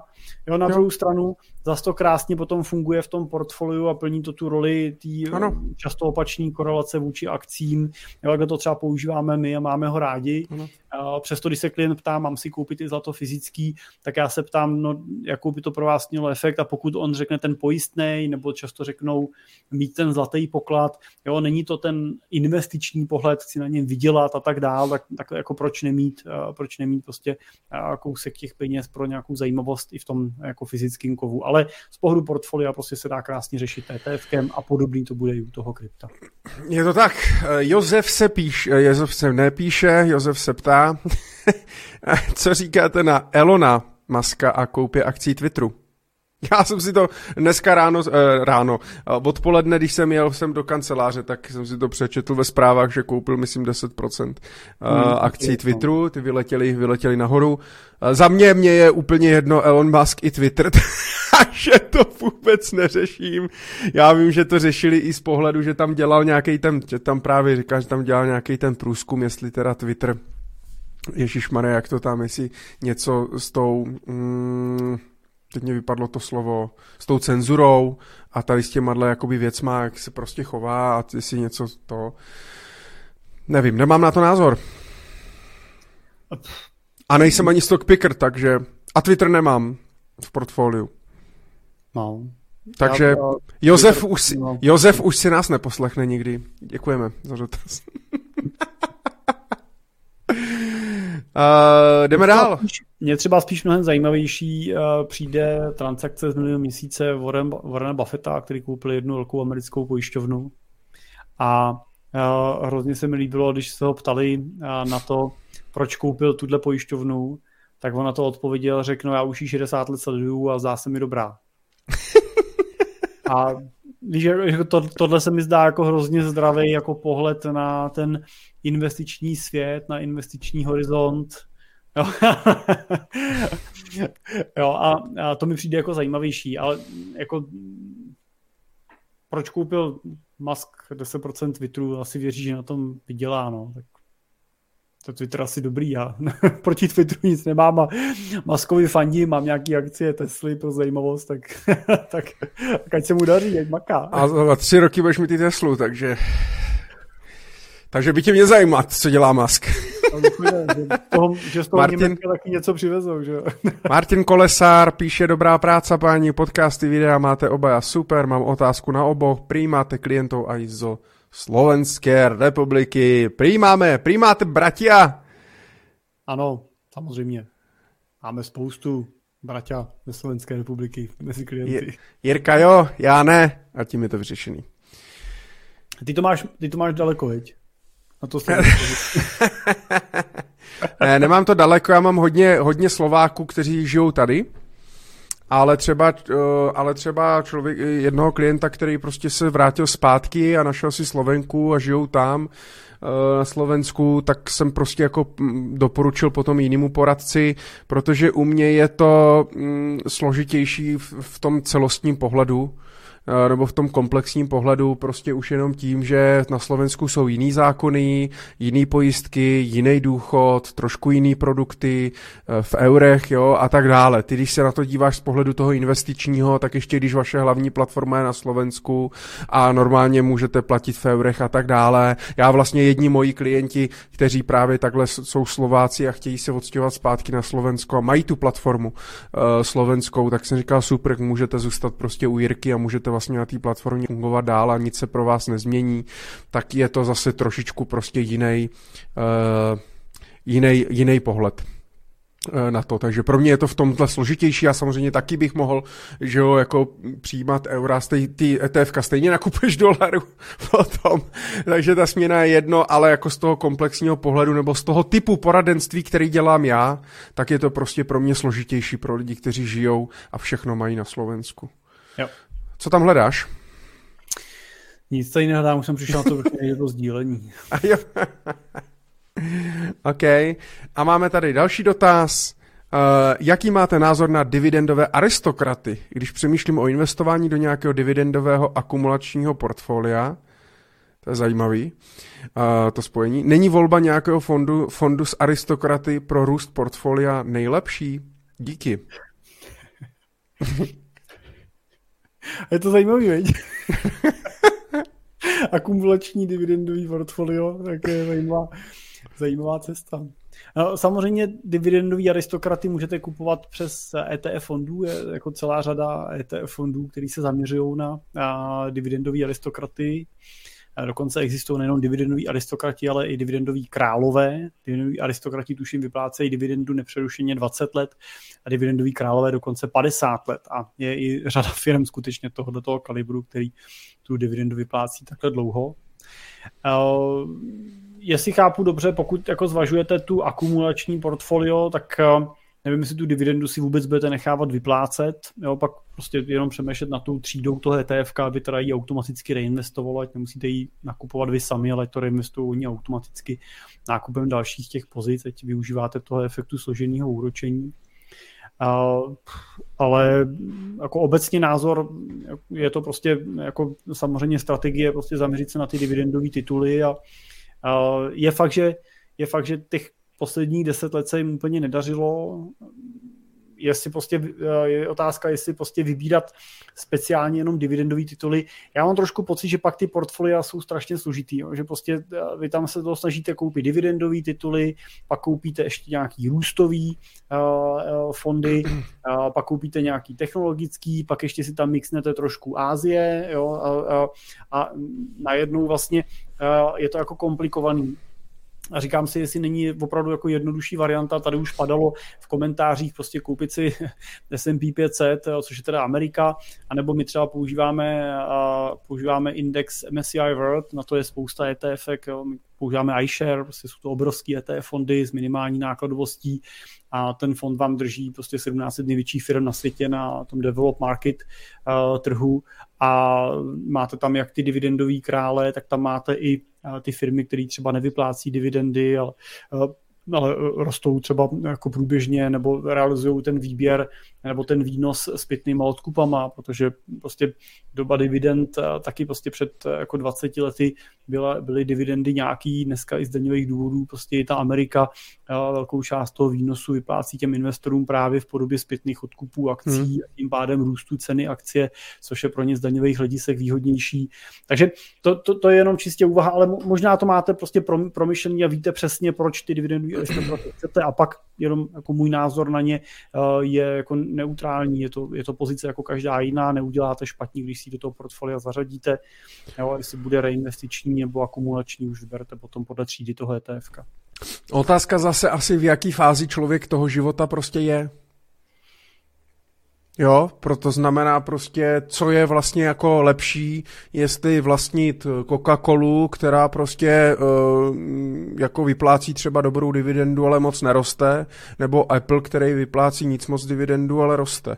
Prostě jo, to jako, a bavili jsme se i moc krát v předchozích dílech, prostě, že mm, záleží prostě v jaký fázi jsem, jestli už čerpám tu rentu, nebo jestli jsem ve fázi té akumulaci prostě uh, toho, toho majetku uh, a tak dále. A co o toho máš, očekávám. To máš pravdu, uh, ale i tak, pokud my, my třeba využíváme tu strategii, kdy uh, i rentiéři čerpají rentu v průběžnýma odkupama. Jo, hmm. Což prostě má svoje daňové kouzlo, Jo, protože pak jsme schopní ten výběr a to čerpání té renty realizovat bez daňové zátěže. Jakmile vybíráte dividendu, vždycky bude minimálně 15% sražená ta daň a v za, pokud máte dividendu na zahraničních akcích, uh, tak ještě musíte počítat s tím, že ta daň tam většinou je sražená větší jo, než 15%, jo, třeba 20, 25, 30%. A málo kdo má dost peněz v tom portfoliu, aby si o ní žádal zpátky, aby to mělo smysl. Uh, takže zaplatíte na té daní víc a ještě navíc si komplikujete život, protože pokud máte zahraniční tu dividendu, tak ji ještě musíte uvádět do daňovým přiznání. No. Takže uh, uh, přijde mi tam prostě spousta těch jako komplikací, který nemusíte mít a dá se to řešit tím, že to portfolio si sestavím z těch reinvestičních akumulačních tříd a i jako rentier si nastavím pravidelný zpětný odkup a třeba na měsíční bázi nebo na, na bázi, kterou mi platforma, kterou mám, umožňuje, tak uh, si ty peníze vlastně vybírám, uh, vybírám na ten svůj účet. Jo, my takhle třeba standardně opravdu pracujeme, uh, klienti mají prostě nastavený pravidelný měsíční odkup a z té platformy se každý měsíc odprodá ten kousek, jen, jenom ten kousek těch peněz, který potřebují pro výplatu renty, jim přijde na účet ten počet kč, jo, který, si, který jsme prostě definovali tím plánem a oni nemusí víc řešit. Jo, a pokud máme to portfolio víc než tři roky, tak už je to vlastně bez, bez daňového testu, bez daňový zátěže a tak dále. Děkuji, Jirko. Prosím, Michale. Dámy a pánové, odbavili jsme všechny dotazy. No a e, zase přetahujem. půl jedenáct, půl jedenáct. Já jsem chtěl ještě, e, co mě zaujalo, mm, nemá to nic společného teda s investicema, ale e, konečně se spustil v Česku první obchod budoucnosti bez obsluhy Eh, dokonce od kopu, to bylo, to bylo vlastně hrozný překvápko. Ono už se o tom psalo, psalo dřív, ale teďka konečně, konečně to teda oficiálně spustili, takže v Praze už si můžu nakoupit eh, úplně sám bez obsluhy. A takže nepotřebuji nic, stačí mě jako mobilní apka, vyberu si, vyberu si nějaký zboží, pak si to prostě zaplatím kartou a odcházím. Což vlastně bylo po vzoru, po vzoru amerického Amazonu, který vlastně v roce 2016 spustil uh, Amazon Go, uh, tehdy pouze pro zaměstnance, 2018 to spustil oficiálně v Seattleu, uh, dneska už těch poboček mají, mají, mají mraky a vlastně opravdu funguje to tak naprosto bez obsluhy, že prostě člověk má apku, vejde, skenujou prostě kamery, ty čidla, co si zrovna bereš a tak dále, pak se odcházíš, strhne se ti to z karty a, a odcházíš odcházíš pryč. Mně se to strašně líbí, já se na to hrozně těším, jestli se to jako rozšíří prostě a budou nějaký takovýhle, takovýhle obchůdky a podobně. Může to být teoreticky i jako uh, řešení zatím máme Větnamce a díky bohu za ně, ale může to být řešení i třeba do nějakých jako menších měst, jo, nebo do nějakých vesnicí, ves, vesnic a tak dále, kde ti lidi moc jako nechcou, prostě uh, tam ani nikdo tam moc jako nechce podnikat, nebo není tam třeba, nechcou tam pracovat, ne, ne, nejsou schopni najít třeba ty zaměstnance a tak dále, tak to může být taky teoreticky nějaký řešení, ale líbí se mi to technologicky uh, hrozně. Já musím říct, že hodně využívám samoobslužných pokladen, a a takže to je jenom pro zajímavost, eh, kdo by... A chodíš? Kdo by chodíš nevěděl. do krámu? Jako nakupuješ hmm. normálně jako potraviny v krámu? No, velký, velký, velký nákupy ne, ale občas, občas, když prostě něco chybí a tak dále, tak máme Albert před barákem a, a chodím. A vždycky je to rychlovka, ono u těch samoobslužných pokladen nikdo nestojí. Takže vždycky jenom pip, pip, hotovo. Jako musím říct, že albertácký pokladny jsou super, Teskový úplně nenávidím, ale albertácký jsou super, protože důvěřujou těm lidem. To znamená, že vlastně nemusíš ten nákup eh, dávat na tu jako na, na, na, na tu podložku, na tu druhou stranu a čekat, než prostě zjistí, že se to, to, jestli to je ono, kolik to zváží a tak dále, to trvá. V tom Albertu to rovnou můžeš prostě strkat do tašky, jak chceš, nebo rovnou do kapsy, pak jenom zaplatíš. Mají i super vyhledávání, mají prostě, nevím, jestli mají nějaký lepší software, ale i prostě strašně snadno. Já dneska už, když něco kupuju, tak vyhledávám pomocí jakože vyhledat, a napíšu prostě do klávesnice, jo, rohlík, tak napíšu RO a už se mě objeví a klikám, než abych to hledal podle těch obrázků. Je to hrozně rychlý, dobrá odezva, rychle zaplatím a odcházím. Hele, a tohle je, je takový zvláštní, když nad tím jako se zamyslíš, jo, to je takový zvláštní paradox. A to až bude jednou vyprávět někdo prostě, že jo, tak se tím budou hrozně bavit, protože budou, uh, budou říkat, hele, my jsme normálně v krámě jo, zrušili prodavačky. Normálně jsme nechali ty blbečky, ať to tam natíkávají místo nich. Ty, a oni z toho byli nadšení ještě, ale to bylo super. Oni normálně tam... A teď jsem koukal na jeden podcast a týpek tam vyprávěl, jak je super, jak on si naťuká ty rohlíky a hledá to tam, jo. já, já jsem možná stará škola, jo, teda, ale uh, jako takhle, když si nesu nákup o dvou věcech, tak si to klidně pípnu na té samoobslužce, jo. Ale, ale vlastně já, já, když pak jdu s tím plným košíkem, jo, tak představa, jak to tam je. jako... to jasně. Píp, Jo, píp, teď to ne. krásno rohlíky. To ne. Co to mám? Tukovej rohlík, celozrný rohlík, kajzerka. to, to si nechám, ale ta, takový nákupy už si nechám od rohlíku dovést až do kuchyně. Dražený polotvar, jo, jo. Jo. Insider, insider jenom píše, že v Tesku mě taky vyhledá rohlík, tak samozřejmě vyhledá, ale trvá mu to mnohem díl, protože teda aspoň tady v Tesku v Brně jsou ty pokladny tak strašně zasekaný, že prostě jak kdyby to mělo prostě iOS 2, jo, to je prostě úplně strašný a jsou špinaví. Teď tak, jak ten Albert prostě, jsem přešel, teď jsem chodil do Alberta, pak jsem přešel do Lidlu, jsem byl nadšený. A ten jsem zase vrátil do Alberta, ten Albert mě přijde, že ve spoustě věcí se zase jako dost polepšil. No a ty pokladci, samoobslužný pokladny, ty si mě získali. To je prostě... No a teď bychom samozřejmě rádi poprosili, kdyby zástupce Albertu poslal jako příspěvek a reklamu. Ale oni to nemají všude. Oni, oni byl jsem ještě vlastně, že jo, Albert mají buď supermarkety nebo hypermarkety. A v těch hypermarketech třeba, když jsem byl, myslím, ve Výškově, tak tam to normálně musíš pokládat, že, že než toto. A bylo to taky takový, prostě byla ta pokladna trošku jiná, než, než to. No a pak, když vejdu do Alberta a nemají samoobslužný pokladny, tak tam ani nejdu. Hmm. Já, já musím říct, říct, že pro mě jako za tohle to prostě jako top služba, ten, ten rohlík prostě, kdy jo, jo, naklikám. Jo. Jako mě do dneška fascinuje prostě, jak jsou schopní to logisticky prostě fakt jako zajistit, jo. že já mám jako volný sloty prakticky jako kdykoliv si to prostě můžu nechat přivízt. Vezou to i sem k nám do té jako prdele, do té prdelky, do té malé vesničky, do té malé vesničky v Brdech prostě, že, že, nám to, že nám to přivezou, mám to nandaný v těch taškách prostě, jo. takže jenom jediný, co je pro mě úkol, vymlátit to do ledničky, takže žádný takový to že ho nandat do košíku, vyndat na pás, z pásu zpátky do košíku, jo, z košíku do auta, z auta domů a doma, doma do ledničky, projde to 20krát rukama. Samozřejmě tam jako to je pro mě vždycky, my, my teda tady třeba v západních Čechách máme neskutečně drahý chleba, ale neskutečně, protože to vždycky, když jdu pro chleba, tak tam nechám minimálně 1500, prostě to je jako levnější chleba, roky co nech prostě nekoupil, prostě. to je bez šance. A jak píše, jak píše Insider přesně, uh, Lenora, je to Lenora, je to Lenora, jsme líní, že jo, no, tak je to tak, jako, jo, ale já nevím, já musím říct, že teda nad tím letím jako přemýšlím, jo, že takové jako věci, prostě, že doma mi jezdí robotický vysavač, že závisy se mi zatahují sami. Teď jako um, moje další vize na zahradu, aby mi tam jezdila sekačka prostě, že jo, sama.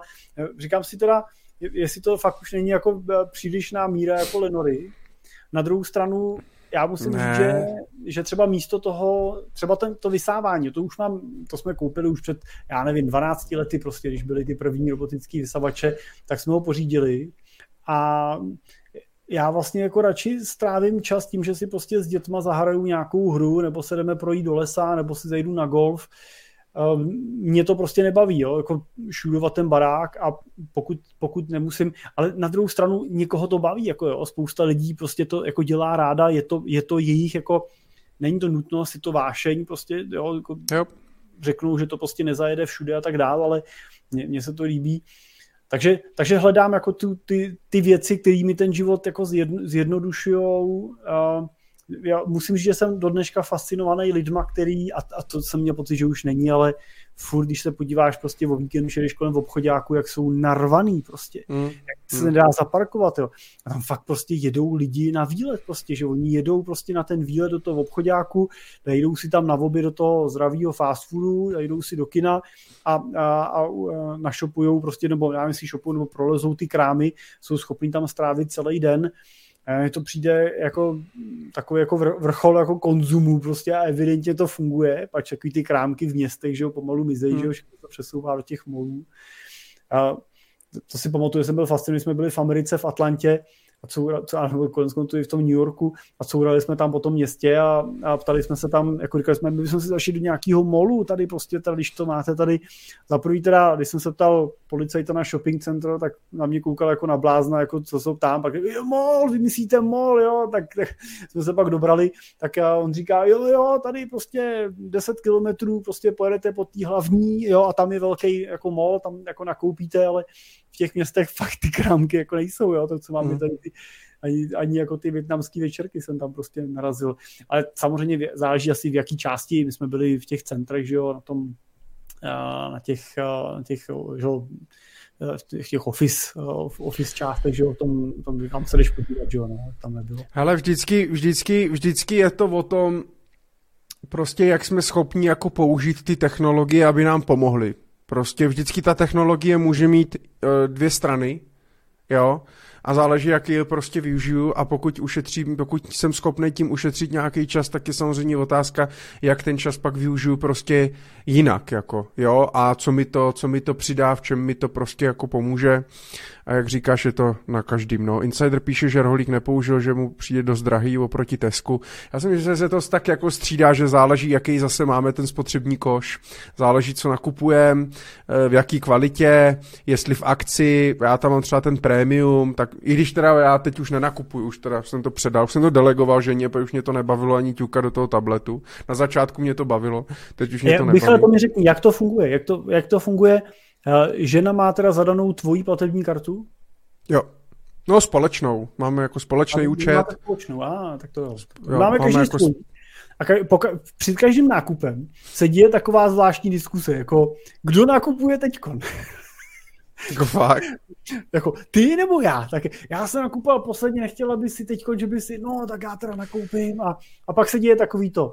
Hele, a vem, vem, i to, vem to mango dvakrát a ten ananas, vem, vem ten, a, ta, a vždycky se ozývá, hele, objednej si to, až budeš nakupovat ty, jo, nekec si do toho, tak my, my, to máme, my to máme. Ne, je to, je to, jako musím říct, že třeba ten rohlík je fakt jako uh, revoluční, jo, že prostě samoobslužný, pokladný, dobrý, ale to byl spíš jako trend právě skrz, uh, tu, skrz že nemohli sehnat třeba ty zaměstnance, uh, nebo skrz ty platy, které oni museli nabízet a tak dále, jo. Uh, ale ten rohlík je fakt revoluční v tom, že i tak píše Insider Globus, Kaufland, tak je, máš takový ty čtečky i v Tesku, že jo, a prostě jedeš rovnou v košíku, ale musíš ty volej do toho nákupáku, musíš to tam projezdit, prostě musíš to tam vzít, musíš to odvést a tak dále a, a, a to je ten problém. A ty úplně samoobslužný obchody, jako, ale je to, zajímá mě to z té technologie, z té technologie, to vlastně jako super, jak ty čidla, jak to, jasně, všechno je na kameru, všechno, všechno prostě vidíš, netka v mobilu a tak dále, ale je to, je to fascinující, no. Tak uvidíme, jak budeme nakupovat za dalších 20 let. Jako Možná nebude...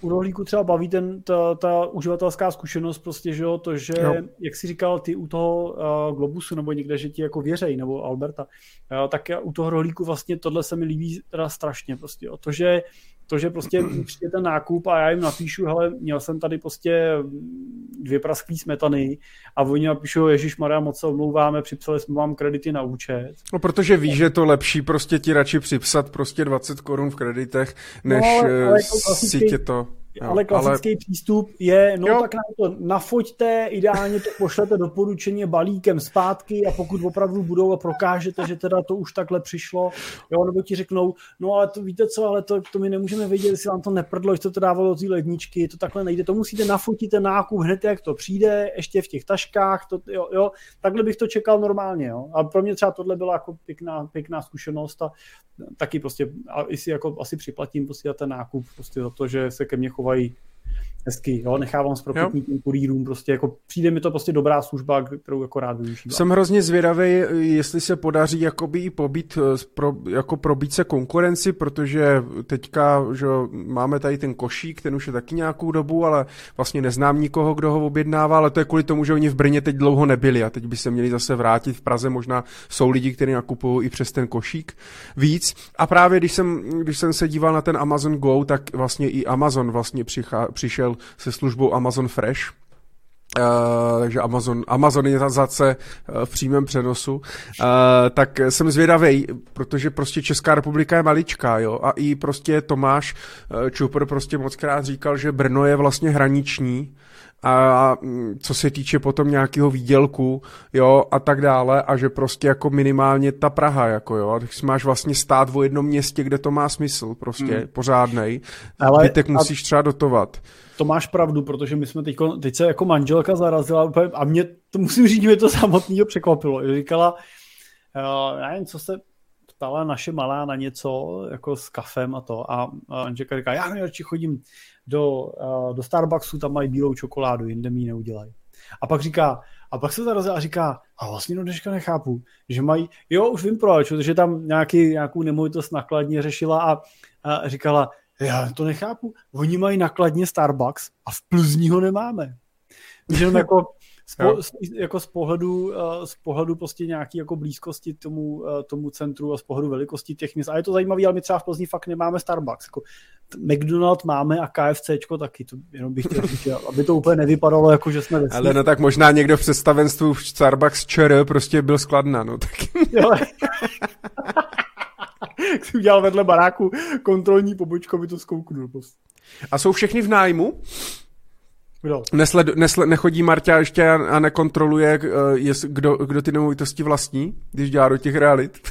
to ona to, to bych chtěl říct, že někteří lidi používají Facebook nebo Instagram, aby se dozvěděli o ostatní zajímavé věci. Martiny sociální sítě Katastr třeba. No, to jo. No, takže ta si vždycky co to já, tak, to já taky na procházce vždycky jdu. Ty vole, to je hezký barák. I Katastr.cz, aha, jasně, podnikatel, mhm. a, a jdeš, jo? Jdeš a zazvoníš a dobrý den, dobrý den. My se ještě neznáme, já jsem Michal Důbek a já bych rád já jsem ten honorovaný, já jsem ten honorovaný finanční poradce a dělám poradenství jinak. Ano, a mám nabídku výborného životního pojištění. Ano. Ale neprodávám, já vám jenom uh, za konzultaci... No, přesně tak, přesně. Ty vole, to bych normálně neuměl už. Já už bych nevěděl, co těm lidem říct vůbec, nebo jak bych... Ale, jako... ale, ale já jsem třeba byl překvapený, teď jsem byl na obědě s nějakým uh, poradcem uh, z broker consultingu a a Proč? úplně mě teda... Cože? Proč? Proč? Uh, no, protože po mně říkali, jestli nezajdeme na oběd, jako občas potkáváme. A pozval tě? Tak jsme zašli na, no, to jsem si říkal, ale musel jsem si ho teda zaplatit, ten oběd, no. To bylo první pozvání na oběd, který jsem si musel zaplatit. ale tak, ho, víš co, jiný kraj, jiný mrav. A co řekl teda jako? No, když přišla, tak jako řekl na půl. Hoďte to na půl. Nebo každý, každý za sebe, nebo co? Přišla a říkala, říkala jak budete... Každý zvlášť? A on říkal, každý zvlášť. No, to to samý, tak na půl. A tak, tak, jak říkám, no jiný. To není ani jiný krav, kraj, kraj je to stejný, ale jiná firma hod jiný mrav. No. Tak Petře Hrubý, dejte si, to, dej, dejte si to do pořádku.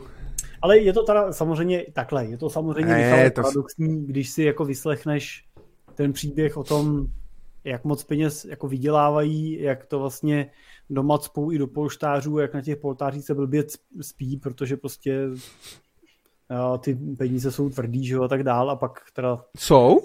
V obě zaplatí. Já nevím, to nemám, ale to bylo, to, bylo, to bylo obrazně řečeno. Ale... A to mě zajímalo, člověče, jak se spí, kdyby jsi měl naplněný polštář jako s penězma. Ale chtěl jsem, já jsem chtěl teda říct spíš to, že mě překvapilo, že dneska se to dělá jako jinak, jo? že my jsme žili ještě v té době, kdy jsme teda jako volali těm klientům a různě jsme se vnucovali a tak dále, že jo? takový ty 2003, 2004, 2, když jsem začínal, tak ještě tenkrát ani nebyly trochu jako je to blbý, ale ani ty mobily jako moc nebyly. My jsme ještě třeba hodně volali na pevné linky, takže se volalo prostě po večerech a o víkendech, aby si se prostě dovolal těm lidem, že a zažíval si takový ty telefonáty. telefonáty jak to zvednu, nikdo ne. A říkáš, já volám panu Novákovi, a, a kdo jste? No já jsem Cimpel, já jsem finanční poradce. A on, říkal, a on, a on říkal, říkal tak vám gratuluju.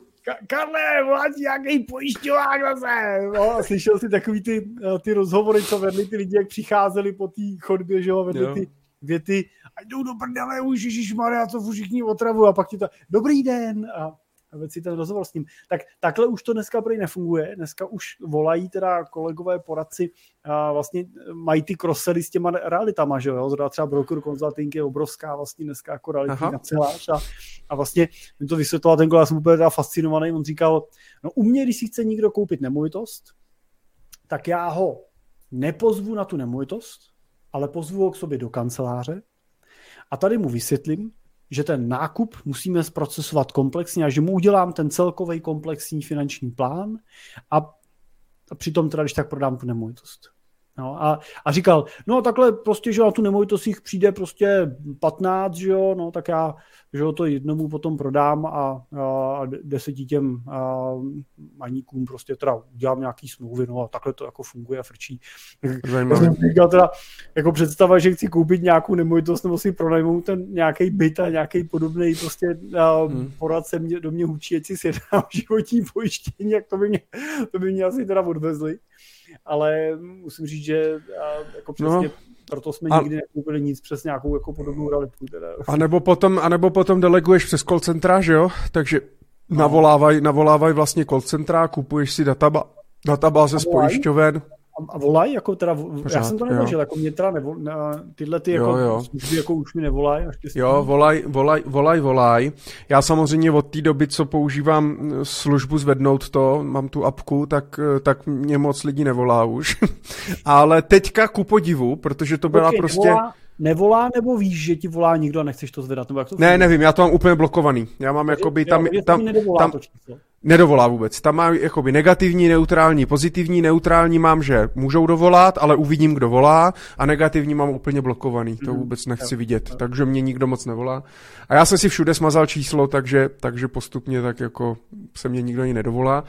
No ale ku překvapilo mě. Teď mě volala právě nějaká nějaká holčina, mladá holka, pak jsem našel, myslím, 21, 22 20 let. Mám to telefonní číslo teda, ať... Co? Mám nadiktovat to tvoje telefonní číslo. a, a, no a volala, zjistil jsem, že dělá v české pojišťovně, nebo Generali Česká teďka. No a volala mě, že teda jsem jako kdysi v minulosti měl teda jakoby pojistku uh, Generali a už ji nemám a jak je to, jako, kam jsem přešel a jak je to možný a kdo mě to spravuje a že ona teda dělá jako komplexní poradenství a kdo mě dělá jako investice a tak dále. Říkám, a kde jste na mě vzala číslo, nebo jako já jsem to jako nechápal odkaď, jestli to je zase nějaká jakoby z call centra, ale, ale ona si vůbec nepředstavila. Ona řekla jenom jméno příjmení a neřekla, z jaký prostě, nebo odkaď je, nebo něco. Pak z ní teda vypadlo, že teda v tý, něco v té s tou českou a generali. Já mám pocit, že to možná ani neřekla, tyjo, že, že je vlastně generál, že si to našel, až já jsem si ji našel na Lindkinu potom a zjistil jsem, že dělá pro generály českou. No a tak prostě ona říká, no já jsem dostala od kolegy prostě jako seznam lidí, no a, a teďka jako obvolávám, no prostě a zkouším. Takže prostě měli v databázi, že jo, že jsem měl hmm. někdy kdysi pojistku a teď ty prostě holky, prostě, který tam nastupujou a v 21 teda jako chtějí dělat to komplexní celoživotní, celostní poradenství, tak obolávají tady tyhle prostě klienty český. a, v český. a to. Celostní český, no. poradenství no. český pojišťovně. Hmm. Tak to hodně štěstí, ne? to je dobrý. tak jsem říkal. Ale, ale já jsem... Mám no, tady zajímavou otázku, aby jsme ne, se... My dva ne, my dva nemáme. Cože? Vy, no nemáme my dva. Ne. No. Je tady otázka, jestli máme předmanželskou smlouvu. Teď přemýšlím, jestli to bylo teda na mě s Michalem, ale... No, na te, jasně, na tebe, na, na tebe s Marťou, no, tak my nemůžeme mít předmanželskou smlouvu, když jsi mě adoptoval jako dítě. tak to už máme před dětskou smlouvu. A kdo, a, kdo, a kdo neví, puste si Money Talk Show, to byla epizoda 10 nebo 11. Pro jistotu zkoukněte v obě. Vše, nebo všechny a je to. A máte to. to. To bude tak, já bych řekl, že takových 35 hodin. Každopádně my teda předmanželskou smlouvu nemáme, pak jsme se brali uh, tak eh, chudý a blbý, uh, že nás to ani nenapadlo, takže... takže, takže tak on narážel, on narážel na to, jste se ptali, jak s těma nákupama, že jo, jak jsi říkal. A na to, nebo, na to nepotřebuju s manželkou mít před aby něco koupila ona a něco já. Ale my teda máme lety zažitý takový systém, uh, že, uh, jak bych to řekl, uh, já platím všechno a manželka má peníze. Takže, jo, Vždycky občas přijde taková jako jo, manželka jako uculená, bych řekl. Jako, já bych tady já mám na účtu nějaký peníze, jo, já bych potřebovala poradit, co s tím mám dělat, protože to jinak budu muset zdanit příští rok, že jo, to mám na tom firmě tak co s tím mám dělat? Říkám, tak, říkám, jako, tak, tak jako naivně říkám, no to tam můžeš mít, jako, tak. a ona vždycky řekne nějakou cifru, já říkám, ty, ty, ty, jo, říkám, říkám, ty, jo, to je hustý. Takže Uh, tak já si tady vyplácím minimální mzdu. Takhle, přesně, přesně. Tenhle komentář, uh, to už jsem se naučil, to, to Michale polikám, to si musíš, to si musíš naučit taky, jako žena tady musíš tyhle polikáře, komentáře musíš polknout a říct, jasně, miláčku, nějak to vymyslíme. tak vidíš, tak nakonec i chlapi polikají. Tak, 11 hodin večer. to už můžeme jít polikat. 11 večer. My stále máme 30 přes 30 jako sledujících. To je neuvěřitelný. Vy se fakt na nás koukáte od začátku celou dobu. To je neuvěřitelný. A nebo ne? Třeba přicházejí... Já jsem, já, já jsem, já jsem uh, dneska Jirkovi říkal, že se necítím moc dobře, že bude muset skončit v 10. tak uh, jeden z těch diváků je moje manželka, právě mi přišla vysmátá SMS, doufám, že to bylo vysmátý a ne hrozný. zdravím, zdravím svou ženu. A my se teda pomaličku, pomaličku loučíme. Přesně. Zdravím svou krásnou ženu a přeju jí dobrou noc. No, ona chudák čeká, já to furt protahuju, že? Jo, takhle, jo, jo, aby mohl, takhle, Michale, aby mohla spát. Aby, aby držel hubu, konečně víš. No tam zveš na celý barák, no. To, tak to. to chápu, no. Je. Tak jo, Ivanu tady máme ještě? Nebo už usla? Hm? Asi usla. Chvilka na Odešla. Ne, Ivana odešla. Hm? Tak to je špatný. Tak Michale, to je čekání na Ivanu. No. Uh, Michal, tak to něčím uzavřem, něčím hezkým. Tak povídej. Co jsi si připravil? Já jsem si něco připravil na závěr, ne? Já ne. tak, tak děkujeme, děkujeme všem za to, že jste s námi tady dneska byli. Bylo to jako vždy krásné. Děkujeme za vaše dotazy. My se samozřejmě budeme těšit při dalším díle. A ten bude jako vždy první pondělí v měsíci, který následuje po tomto měsíci. A konkrétně, Jirko? 2.5.2022 od 8 hodin na našich YouTube kanálech. Ano. A samozřejmě, pokud jste to nevydrželi, stejně jako Ivana, tak si můžete pustit eh, náš, eh, náš záznam z Money Talk Show v našich podcastech. Buď v podcastu Jiřího Cimpela Cesta rentiera, nebo... Nebo na podcastu Michala Dubka Finance, prakticky. A, a dneska jsem to zvládl bez papírku. Potom, co jsem to na začátku po... popletl. Popletl, popleta. ano, ale Ivaně to neodpustíme. Mrzí nás, že nevydržela a na uh, realitním shakeru, teda si to s ním příští měsíc řídím. Vyříkáš. Dobře. tak děkujeme moc, děkujeme moc za vaše příspěvky, myšlení prakticky, tak to jsme mohli udělat nový podcast. A děkujeme. Já, já nemám slov, prostě já mám strašně radost a těším se, až si uděláme náš vlastní merch. A budou nás lidé nosit na zádech. A uděláme i trenírky, ne? Já nevím, jestli chci být vzadu nebo vepředu. jo, takhle. Ty jsi to chtěl s tou fotkou. Já myslím, že to přišel čas to opravdu zabalit. Děkujeme za pozornost a doufáme, že vás to bavilo aspoň z půlky, tak jako to bavilo nás a pokud jsme vás úplně neodradili, tak příští měsíc se budeme těšit zase na viděnou nebo na slyšenou. Hezký Díky. Hezký večer, dobrou noc.